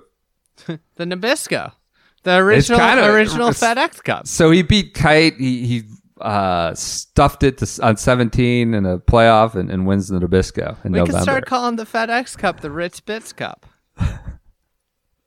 the, the Ritzy Bitsy. that's not bad. That's not bad. Uh, I just wanted to get that in because it, it was part of the end of this awesome 88 year. So it is first major year. Um, all right. Was this the year he stopped Palmer? Or was that 89? The first million dollar? I think 88, I think. 88. Uh, let's see. I think it was 88. Yeah, that payday made the Nabisco. no, it might pay- have been 89. It might have been I think it 89. is 89. It's 89. Okay. Um, so, uh, all right, 89 U.S. Open. Soak Hill, they were calling it. Oh, Yeah, kill. So just kill. doused in rain every day. Practice. Monday, Tuesday, Wednesday, Thursday, Friday. Every day it rained. Saturday's first time they ever do split tees threesomes on the weekend, U.S. Open, because they just delays and soaked. Soak Hill. So we got uh heading into Sunday, we got Tom Kite at five under, Scott Simpson at four, Strange at two, and Tom Kite is now has Curtis Strange has handed off the uh, best player without a major tag to old Tom. Oh, this is this sounded dark. Tom Kite's final round at Oak Hill. Go ahead. Jumbo Ozaki made a run. Did Yes. you see that? He became like the primary chaser because it was Scott Simpson and uh, Kite were in the last group and just hitting it all over the place. And Ozaki Jumbo became the major contender against Strange. So there's a good segment. of Eric Meeks, the USAM champ, Yeah. talked to, came off 18 because he played with Strange as the USAM champ. He said he sure doesn't talk much. yeah, I saw. I read that. Oh, the other that. thing that Strange said about the Faldo playoff was he said that we didn't say more than three words to each other the, all of Monday. Oh, that Monday. Yeah. That's good. I mean, just like a, a crazy competitor, you know? Yeah. Yep. so Tom Kite implodes. Here's Rick Reilly on Tom Kite. Kite self destructed, scattering balls all over the place. It was a good day for baseball. Kite had two doubles and a triple, but for golf, it was awful. The most consistent player in the game had gone uh, out with an open on the line and shot an 8 over par 78. It was one of those days you pray never happens, says Kite, uh, Kite's wife, Christy, but it did. Yeah. You feel for Kite. Guy who's done some damage. Here's some more on Kite. Still, over Kite's curly head hung a grand piano in the form of the question When will he ever win a major? Kite may be the finest underachiever in the game today. He has won a dozen tournaments, is the PGA Tour's leading money winner this year, and is certain to pass Watson and Nicklaus soon as the game's all time money winner. Yet Kite has never won a major. Wow. Um. All right. Is that it on Kite? That's it on Kite. So with the Soak Hill, they said like four guys shot sixty, or uh, three guys, Stuart Launer and Jay Don Blake shot sixty six in the opening round. Jay Don, former NCAA champ. So strange. The whole narrative is Hogan, right? Yeah. It's like back to back U.S. Open hasn't been done since Hogan. They try to analogize Strange to Hogan, right? Kind of a a hardened guy, grinder, like that. That's all the writing is about how he's like has a little Hogan in him because he's can be rough around the edges and not most personable guy. Um. So last Friday, Strange caught a touch of Hogan, tying Bantam Ben's Oak Hill record with a hard edged 64, a round that included 10 threes and only one missed fairway. On Saturday, he played poorly, shooting a 73, and punished himself Hogan style by beating practice balls until it was dark. Can you imagine that nowadays? Like if some guy was hitting balls until dark on Saturday night at a major championship when he's in one of the final groups? They're like freaking out, like, oh, he's lost, no chance. Like Bryson. I guess. I guess that that's from the, I think Rick Reilly. Um, then Sunday was Hell Day at the Open. Strange, strange was Hogan. They said his eyes glaring and his face immobile. He made par after golf school par, fifteen in a row. As ha- ha- havoc reigned around him. You talked about Kite's troubles. Um, Some of that 15 havoc. straight pars. He yeah, opens, the U.S. Open. Sunday with 15 straight pars. Then he makes Nicklaus- birdie on 16. Here's some of Hill Hell Day. Nicklaus hit a chip a half an inch. Kite topped a four wood, missed an 18 putt, 18 inch putt. Norman made three straight doubles. Mark McC- Mark McCumber missed a two and a half foot putt for a par that would have kept him breathing hard on the leaders. Um. So yeah, 15 straight pars. Um, so he went. He he bogeys 18, but it didn't matter um, to win. Um, His birdie at 16 is like great. he for- stepped he stepped up to dead straight 15 put on 16 and stroked it in for his first birdie in 35 holes so that poor saturday and then the par streak on sunday because if any putt won the open it was that one he said in a decade of fat cats and semi-stars Oh, at I 34 this. this is so it's the Hogan's the Hogan narrative is thick at this point. In a decade of fat cats and semi-stars, the 34-year-old Strange has separated himself from the pack. So he's just gone back to back.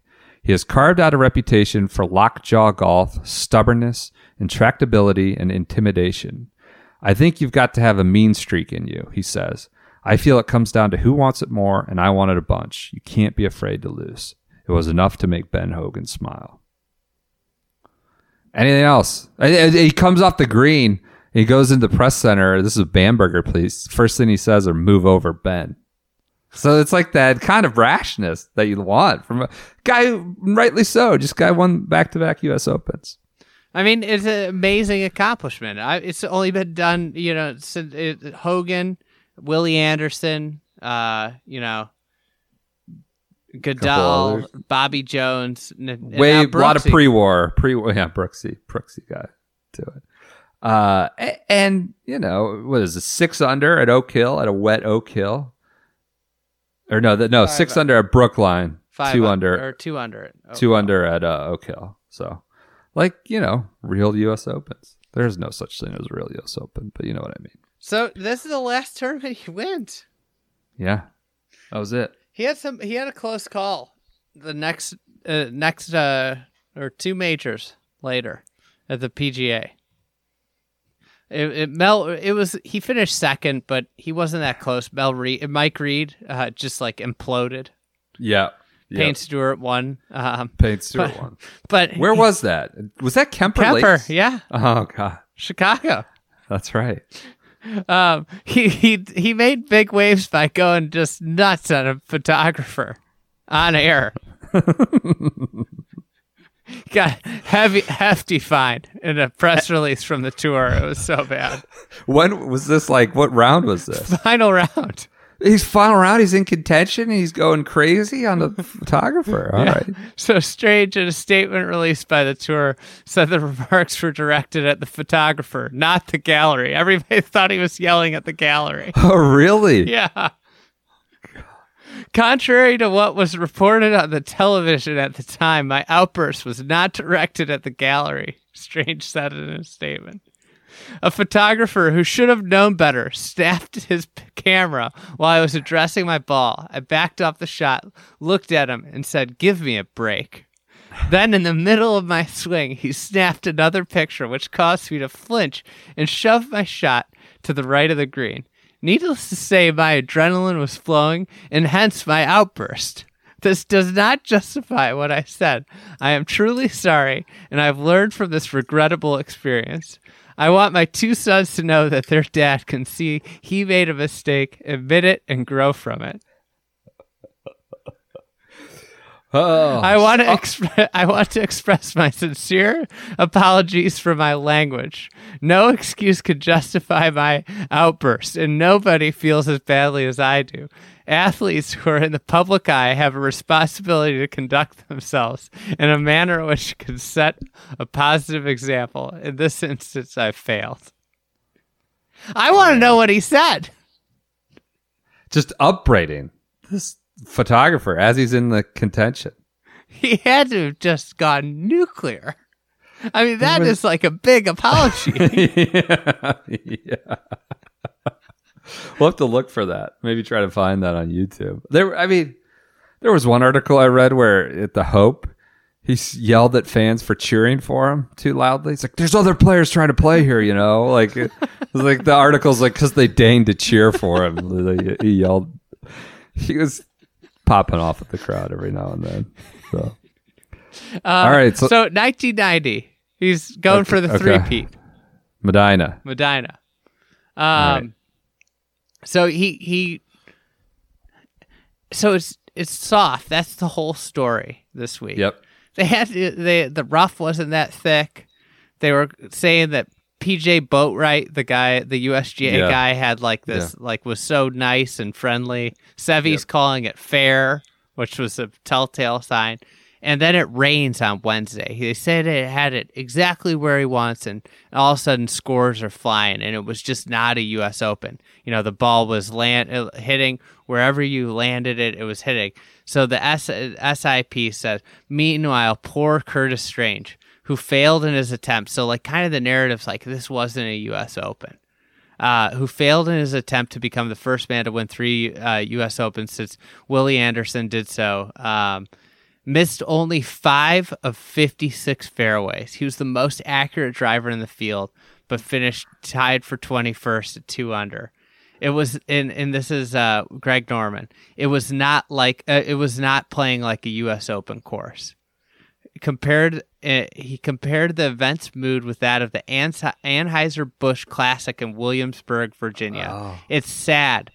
The tournament really stopped on Wednesday night when it rained. Everything's so soft that they're firing at the bottom of the flagstick. This week seems uh, to be more of a putting contest than a striking contest. Wow. Anheuser Busch. That's where that was. Uh, what's that? That's Strange's home. Yeah. Where he he lived at Kingsmill for a while, uh, and So Strange was only t- he was in the second to last group. He was two shots out of the lead going into the into the final Yep. round. yep. There's just a couple of funny things. Peter Jacobsen went nuts on the 17th hole, which I guess was redesigned. Um, most of the damage was the result. It, there's- somebody made a triple who was in the cut. Yeah. Uh, triple bogey on the par 3 17th, a quirky new 168 yard hole over Lake Kadijah, which that slopes severely from back to front. Here's Jacobsen. What what a bottom of the outhouse out, outhouse that is. Oh, 17? Yeah. They also the eighth green was Yep. really like is was really severe. They mowed it at a different height than all the other. Oh my greens. god. Oh no. All right. Um, All right. So one- he almost does three in a row. Go ahead. So one, so then he just like he- his game kind of falls off, and, and this was from the the my shot. He Yeah. recalled the story at the '91 Open Championship. He said, Alan and I, his brother, roomed together at the British Open at Birkdale in 91. Thursday morning came around and we woke up at the same time. You get in the shower first, I said. I think I'll just lie here. Normally, I was stomping around, raring to get to the course. That was the first evidence of what I now suspect might have been depression. It pretty much spelled the end of my career as a productive player. I got headaches, felt leth- lethargic and fatigued. The last thing I wanted to do was play golf. It may have been a virus of some kind, but after reading about the experiences of Terry Bradshaw, I think it was depression, the outcome of having so many highs and lows over the years. Gradually, I worked my way out of it, but it was devastating. That's interesting. So that's that's a my shot article with Guy Yocom in like, Yeah. like 2005 or something, mm-hmm. 2006. So in 93, like they, he just didn't say he couldn't say what it was. He goes he blames his poor play on an unnamed malady that has affected him for more than 2 years. Exhausted and lethargic, he's become so disoriented at times they didn't know where he was. Worse yet, Strange says he didn't care. Doctors at the Mayo Clinic could find nothing medically wrong with him. So Strange was left to cure himself. It was bad. I didn't feel like practicing, so I didn't play well. Because I wasn't playing well, I had an excuse not to leave home. So I stayed home and it got easier to keep on staying home. And then later in that article, in the Yocom kind of interview, he says it's depression. So interesting. He, that's it, right? 90? Yeah, there's just one, Contention? one big piece of controversy out there. 95 Ryder Cup. Yeah. So I mean, he's kind of not on the map anymore, and he gets a captain's pick to the 95 Ryder Cup at Oak Hill From Lanny, fellow wake golfer. from Lanny. added- So he's he's 23 on the points list. Uh, Lanny's the captain. Lanny's, you know, a controversial figure, can rub people the wrong way. So people just assume it's Father this of Tucker, for those that don't know. That's true. People assume it's just kind of this wake sort of uh, bias, right? He puts Strange on the team, guys 23rd in points. He won at Oak Hill. It was six years ago at this point. Yeah, you know? that that was the reason for the pick was that it was at Oak Hill where he won. and so that's putting a lot of pressure. It, and Strange was like, I didn't ask for this. I wasn't lobbying for this. Well, he Lanny, could have done he- Sandy. He could have pulled the Sandy Lyle. He tried to say, you know, Lanny and I aren't that close. Like, I don't know that like I've ever really gone out to dinner with Lanny, even on tour. Like, we have the weight connection, but that's it. So it's like this controversy. People are like furious about it. Um, and I think they were heavily like the the Euro tour. The Euro team was kind of down at this point. There was the Fab. Rick Reilly's article on this was hilarious. Like the Fab Four, which so there's no Lyle. It's Woosie, Seve, Faldo, and who am I missing? Uh, Seve, S- Seve Langer, Fa- Bernhard. He goes, they're not that fab anymore. Like Seve can't find the fairway. Foul those off right now. He goes, it was the Fab Four and a Volvo full of guys named Mark and Per-Ulrik. Just made me chuckle. So they weren't very strong, but like the U.S. team, besides you know Strange, they weren't great either. It was like a bunch of guys like that had like top tens, but not wins. Right? They played their way on with a bunch of top tens, is what they're saying. Not really distinguished careers and uh, or distinguished seasons, according to Reilly. And J- Lee Janzen, I think, got left home when he was like maybe the best player Probably in America at that point. Lee off. So Rick Reilly, so so the pressure's on Strange to do something, and he could have won the cup. He bogeys his three last holes against Faldo and blows it.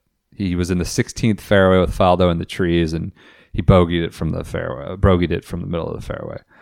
Here's Rick Reilly. America lost the Ryder Cup Sunday when a simple par by Strange on any of the last three holes would have kept it. America lost the cup in a week in which Nick Faldo made two, bir- two birdies, Seve hit three fairways, and the European captain forgot that Ian Woosnam existed. And America lost the cup with number one U.S. player on the PGA Tour money list, Lee Janzen, sitting on his couch at home in Florida. When Strange got to the hardest miles, the last three holes against Europe's finest, Faldo, with the cup on the line, he staged his own Heimlich festival, making three straight bogeys when one measly par would have been enough. It was Bill Buckner letting three straight balls go through his legs. It was Jackie Smith dropping three straight in the end zone. It was unthinkable, not possible, and yet it happened. Um, it was the beginning of the end for a U.S. team, which subsequently melted in the heat of a white hot Ryder Cup Sunday. So late September in Rochester. Strange, you know, failed to get up and down in 16. It, it just, and he went 0 and 3 as a captain's pick, including that three bogey finish against Faldo, and kind of got branded as the man who lost the Ryder Cup. Um, and, and there was like a, a big, which said really cut to him. There was a big like SI, it was Reilly's article, like the headline "Wrong Man, Wrong Time" with Strange Yeah, there's over this it. SI follow up article. Yeah, I got that too. Yeah, so he really got kind of blamed for losing the Ryder Cup because a there's the Wake conspiracy. B he was a captain's pick. C you know he hadn't won since the '89 U.S. Open, and then he goes 0 and three, and also kind of blows up at the end. And and people talked about like one writer put it as like, will the three straight bogeys, kind of and all the other accomplishments, like overshadow the rest of his career, the 88 and 89. Um, it's kind of uh, The- he- Brutal. He, did an interview with uh, radio. yeah, He said, Virginia, Richmond, Yeah, I think yeah. radio. When you let Nick out of the bag when you have him beat, it's disappointing. When you let uh, uh, down 11 other guys and the captain, it's even more disappointing, especially when you were picked for that reason. You were picked to finish off a match and do well on Sunday when the pressure was on. That's all part of my disappointment. I didn't come through. I had 11 guys depending on me. Yeah, you come in as a team and you win and you lose as a team, but I certainly didn't help my ca- uh, cause Sunday afternoon. He It- was crying. Yeah, so this this he really zeroed in on him. This is Bamberger. Immediately following his loss to Faldo, Strange dealt with the situation in his unusual in his usual straight ahead way, providing no nonsense answers to equally direct questions. It wasn't until the closing ceremonies when he spotted his wife Sarah crying in the crowd that he cracked. He reacted by burying his face in his left hand, his fingers pressed hard on his temples. It became the image that the U.S. media seized upon. Picture appeared in newspapers, magazines across the country. And when it first flashed on the oversized television screen set up on the grounds, his brother Alan turned away in disgust and left the property. Um, and but this like harkens back to '85 Masters, from my opinion. Like bogeys three of the last holes and just starts talking to the press. And Azinger had this great quote: "The guy has enough hair on his ass to make a ponytail." uh, just answering all these brutal questions about how he gave it away, and, and he admits there's a flaw in my swing, and I'm not sure how much longer I'm going to fight it. Did you see that quote? I didn't. There's a flaw. And this is 95, so it's been a while. I'm not sure how much it's going to fight it. So this, you have anything else on that? It's. I mean, it's just. It, it's a tough way. They pounced on him. I mean, like really, his last big golf moment. So this is even like it goes into next year, and he got heckled at the Honda. Ah, Like JT throwing people off the grounds down in the swamp. This was a random. I think it's like Robinson Holloway. He was playing with Faldo with Eagle at Eagle Trace, the Honda, and some guy starts yelling "Bogey, bogey, bogey!" Ryder Cup choker, and Faldo goes over and throws the guy out. Twenty-six-year-old Brian Potash of Pembroke Pines, Florida. Uh, he gets thrown out. Um, Potash was not charged with the crime, but Faldo called it was nasty. It was the worst thing I've seen in almost 20 years of playing golf. So we're talking Honda after a Ryder Cup the previous fall. Strange six said, months later. Strange said he thanked Faldo, and it was nice of him to do that, and we laughed about it a couple days. So here's the heckler, this Potash guy talking to Sports Illustrated. He returned to the tournament the next day, but did not follow Strange and maintained he was the one who had been wronged and accused because of thin skinned Strange. Strange choked, and now he has to pay the price. in any in any other sport, athletes deal with this stuff all the time. If I'd done it during his backswing, then I could see a problem. But he was walking to the green. With these guys, anything they want done, it happens, and they don't. When they don't like someone, they have him removed. I kind of agree a little bit with Potash. Not, not Every- I mean, that was pretty mean. It was, and what he said, it's not like I, I disagree with the guy that said get in the bunker. Yeah, yeah. Like yeah. that's only going to become more of a problem with this gambling stuff for Yeah, golf. yeah, like yeah. guys are going to be rooting against guys, but yeah, the heck that that was we crossed the line. But I do agree that they like every other sport, athletes deal with You way deal with it. worse. He goes, everything's perfect in the world, but we've got to pay fifty dollars to play golf. So he came back, talked to Sports Illustrated. I can't believe Bogey, they, bogey, they, they bogey. interviewing Potash. Bogey, bogey, bogey, choker. I mean, so that ninety-five thing was brutal. Uh, real What quick a on the ca- diehard fan. He, he knows exactly what what he did, and then he goes to the Honda. Two straight days. He goes after he got kicked out. Yeah.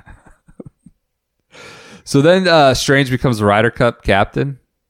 He only played on one winning team, I think. Yeah, 83. Because they lost in 85, 87, tied in 89.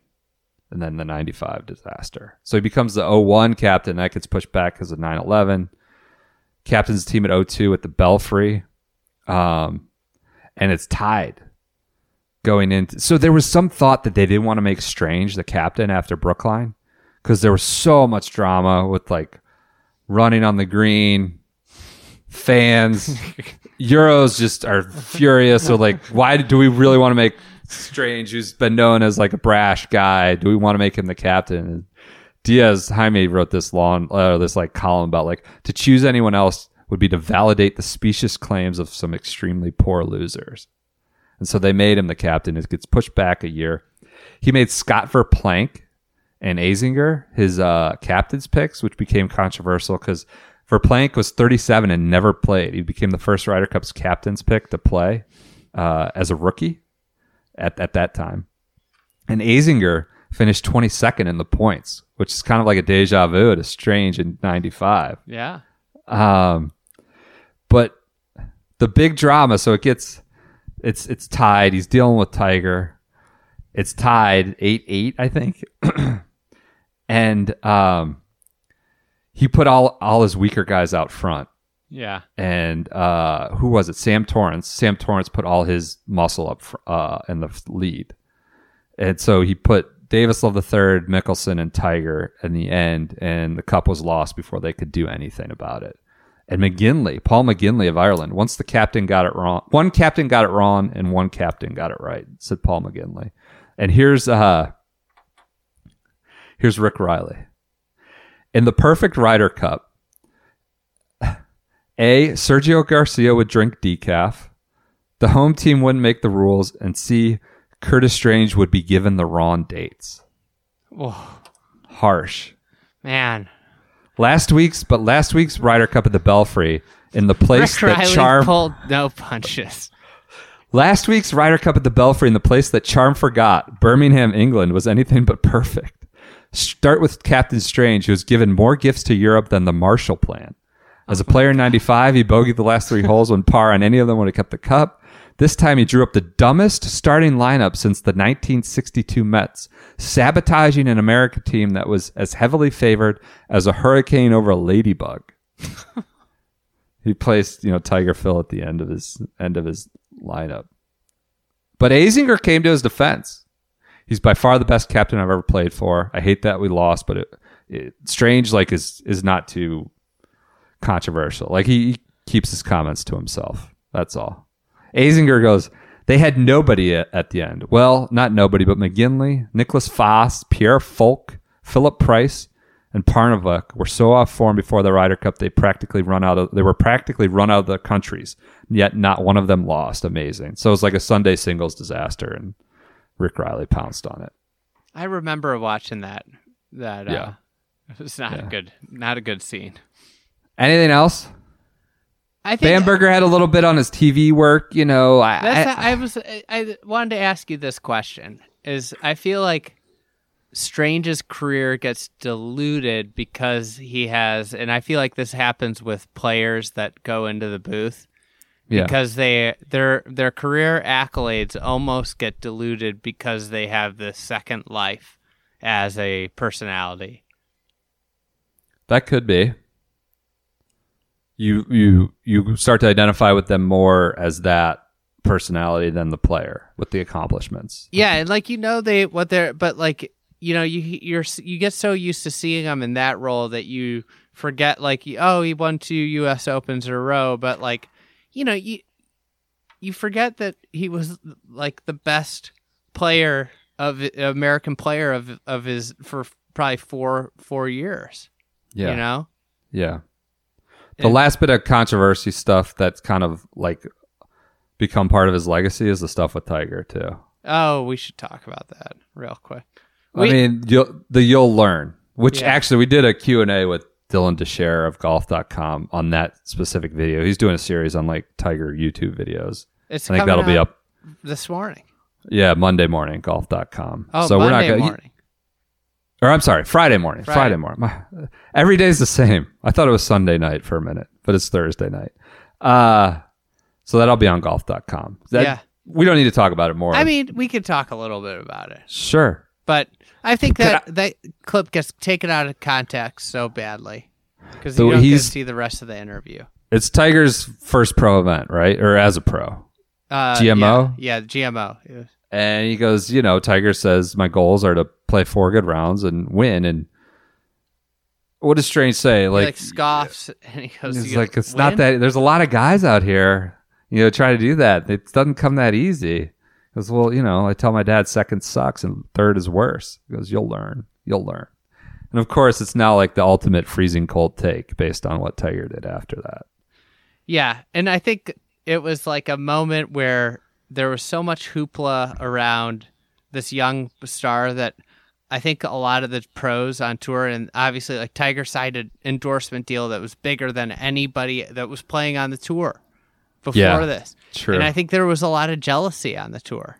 Yeah. And I think that like one of the things that happened with that interview was that like Curtis Strange, who was still playing on tour, This I mean, he was like playing the very event. end. Yeah, the end of his kind of career, right before he kind of is switching to TV. He's doing part TV. But he he went into that interview thinking I'm gonna I'm gonna stand up for all the all the guys on the tour, you know, Yeah, and like I'm gonna interview this guy tough. Uh, Garrett Garrett Morrison did a fried egg story on on Tiger's uh, yeah. Tiger's GMO. and he interviewed Curtis about this, and it was an interesting perspective. He talked about like how he was going to do a tough interview, you know, and Yeah. how the most of the tour players they didn't know that much about Tiger.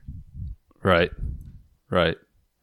I did find something in a Bamberger article about some other, like they worried about maybe the O2 Ryder Cup, because Tiger's bigger than life at that point. But uh, I guess Strange popped him way back for like w- skipping one of the tournaments that gave him an, uh, an exemption before he was a pro. As Strange said, uh, this tournament, I think it was uh something in Atlanta. I'm sorry, forgot it. Um but it's like this tournament was one of a few uh to give him a spot. Sorry, hold on a sec. It was the Buick Challenge in Pine Mountain, Georgia. And he didn't need the free free spot anymore. Obviously, Woods 96 96 he's a rookie. Seven tournament sponsor exemptions, but the time he came to number 7, he didn't need it, so he skipped it. And this pissed off Strange. He goes, This tournament was one of seven to help him out in the beginning, Strange said. How quickly he forgot. Tiger didn't forget Strange's comments. You can be certain of that. Was Strange like Woods to play his tournament, the Michelob? That's Kingsmill? Of course. Has Woods played in it? He has not. So there was like a little tension with Tiger around that, and then the interview in '97. So that was '96. First seven starts. So that's it. The big Tiger interview. What's the legacy? I think. uh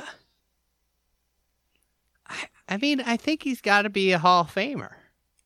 I think so too. He is a Hall of Famer. 2007 Hall of Fame He- induction. He's he was really a really really great player, you know, Yeah. and he was the Amer- he was the best player in America for probably you'd say five years. If you went Minimum five years. At least 85, five. 85 to 89 he was the best player in the, in america 84 to 89 Yeah. won two back-to-back us opens that's It's- yeah. 3 Could've- money titles We had the this is- Masters, i've been thinking about heartbreak. this Had a lot of top tens over the years. Like not. The fa- it- go ahead. The fact that we don't have the money title anymore sucks that it's the fedex cup and it's like this contrived points race that Yeah. doesn't actually because like the money title actually like meant something Right. versus like oh like you, this FedEx Cup you can win you know two you could win you could win 11 events in a year and lose the FedEx Cup. Right. I I'm not, Uh, yeah. I mean, yeah. I guess you could. but like it, Don't we still have money lit? Money. but it's not like a part of discussion of players anymore. Yeah. Because like the money list meant something. Like oh you had a really great year. Order of merit. Yeah, it al- it almost to me means more than like in terms of looking historically back. It's a Yeah. better historical marker because like VJ winning that FedEx Cup kind of Yeah. came out of nowhere. Yeah. Yeah. Sure. Sure. That was not his peak year. hmm But people might look at it in history and be like, "Oh, he won the FedEx Cup." Maybe. I don't know. Distant history down Good the thing line. this is this is gonna we're gonna have this pod in history. So I think like man, the '80s PGA Tour seemed to be weak Bad. compared to say like there's just not that sort of like Els, Phil. Just the, depth VJ that came along of like really upper echelon players, in my opinion. Maybe I'm wrong here, Maybe, but I'm, I'm not saying it was there wasn't talent. Of course there was, uh, but it just doesn't seem You had Like, Watson great was- historic Watson players. was on the downside of his career. You know, it was like it was Scott Kite and Stadler. Kite and Stadler were two of the better ones in terms of money. Scott uh, Simpson. And all those guys were in Europe. Those that that Fab Five. I mean, Sevy I d- played a lot of it in America. Lyle did too. I just, I'm not down. Nor- Norman played a ton in America. yeah, That, uh, you know. So certainly. I would I- say I'm not. That's not to downgrade Strange at all. I, he's in my Hall of Fame. I think, he's you in- have to. towards the bottom. I there is something. Here's like where I I've been just kind of thinking about a lot of stuff. Is like it seems like there's like you know longevity is important and everything, but the there's like a common thread that these guys, for the most part, are like 15 year guys. And then there's like abnormal, really long career guys, right? Sure. and like if you like look at there's like 15 really good years and and there's five like if you if you kind of look at think about it that way there's like a peak 5 year run a 10 year run and then 15 is it seems to be where we see a lot of guys fall off Right. right like Yeah. I mean, like VJ's VJ was a special circumstance because it took him so long to get to America, but he was like 35 or he had like 10 great years from mid 30s to four, mid 40s. Right. You know, Woosie had 10 11 years. The Joey D years for VJ, 40 plus. Yeah. Or a big big boost. Um Sandy Lyle had 10 years.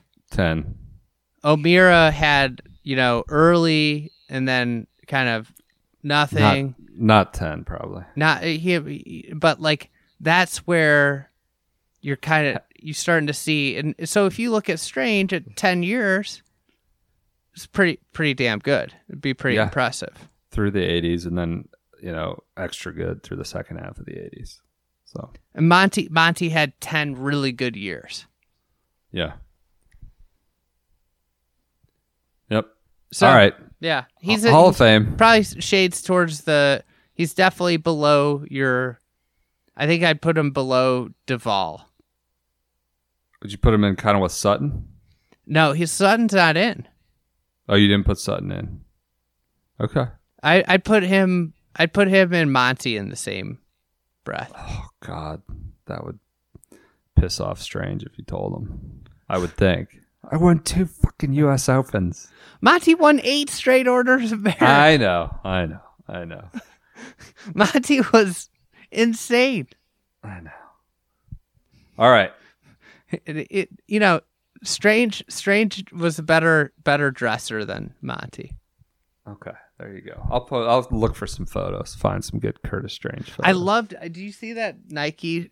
Uh, Yeah, the block. Oh, yeah, the so block. good. neck. They are. Yeah, he sounded like this sort of on a much smaller scale. This like Palmer type. You know, good looking American red ass, like marketable guy. They thought so. All right, that's a full two hours, Andy. Oh God, Full course meal going into the weekend. Just keep getting you know, longer. chew on it, enjoy it. Talk. I think we're not Go going to do three walk. of these. We might stop doing three of these in a week because it's just a lot of time for you, for us. But we'll see. We'll talk about it. We We're might- enjoying yeah, it. We're we're going. Yeah, we'll we'll have one on Monday. Yes, we will. Who knows? We're, we're kicking around some names. We got to decide because I want to uh, want to be done. I want to be researching Okay. early, but we All right. kicking around. Everyone maybe, is- I'll, maybe I'll put a, a vote up. Vote. Okay, we can do that. Everyone, uh, enjoy your weekends. Stay safe, stay healthy, and we will check in with you on Monday.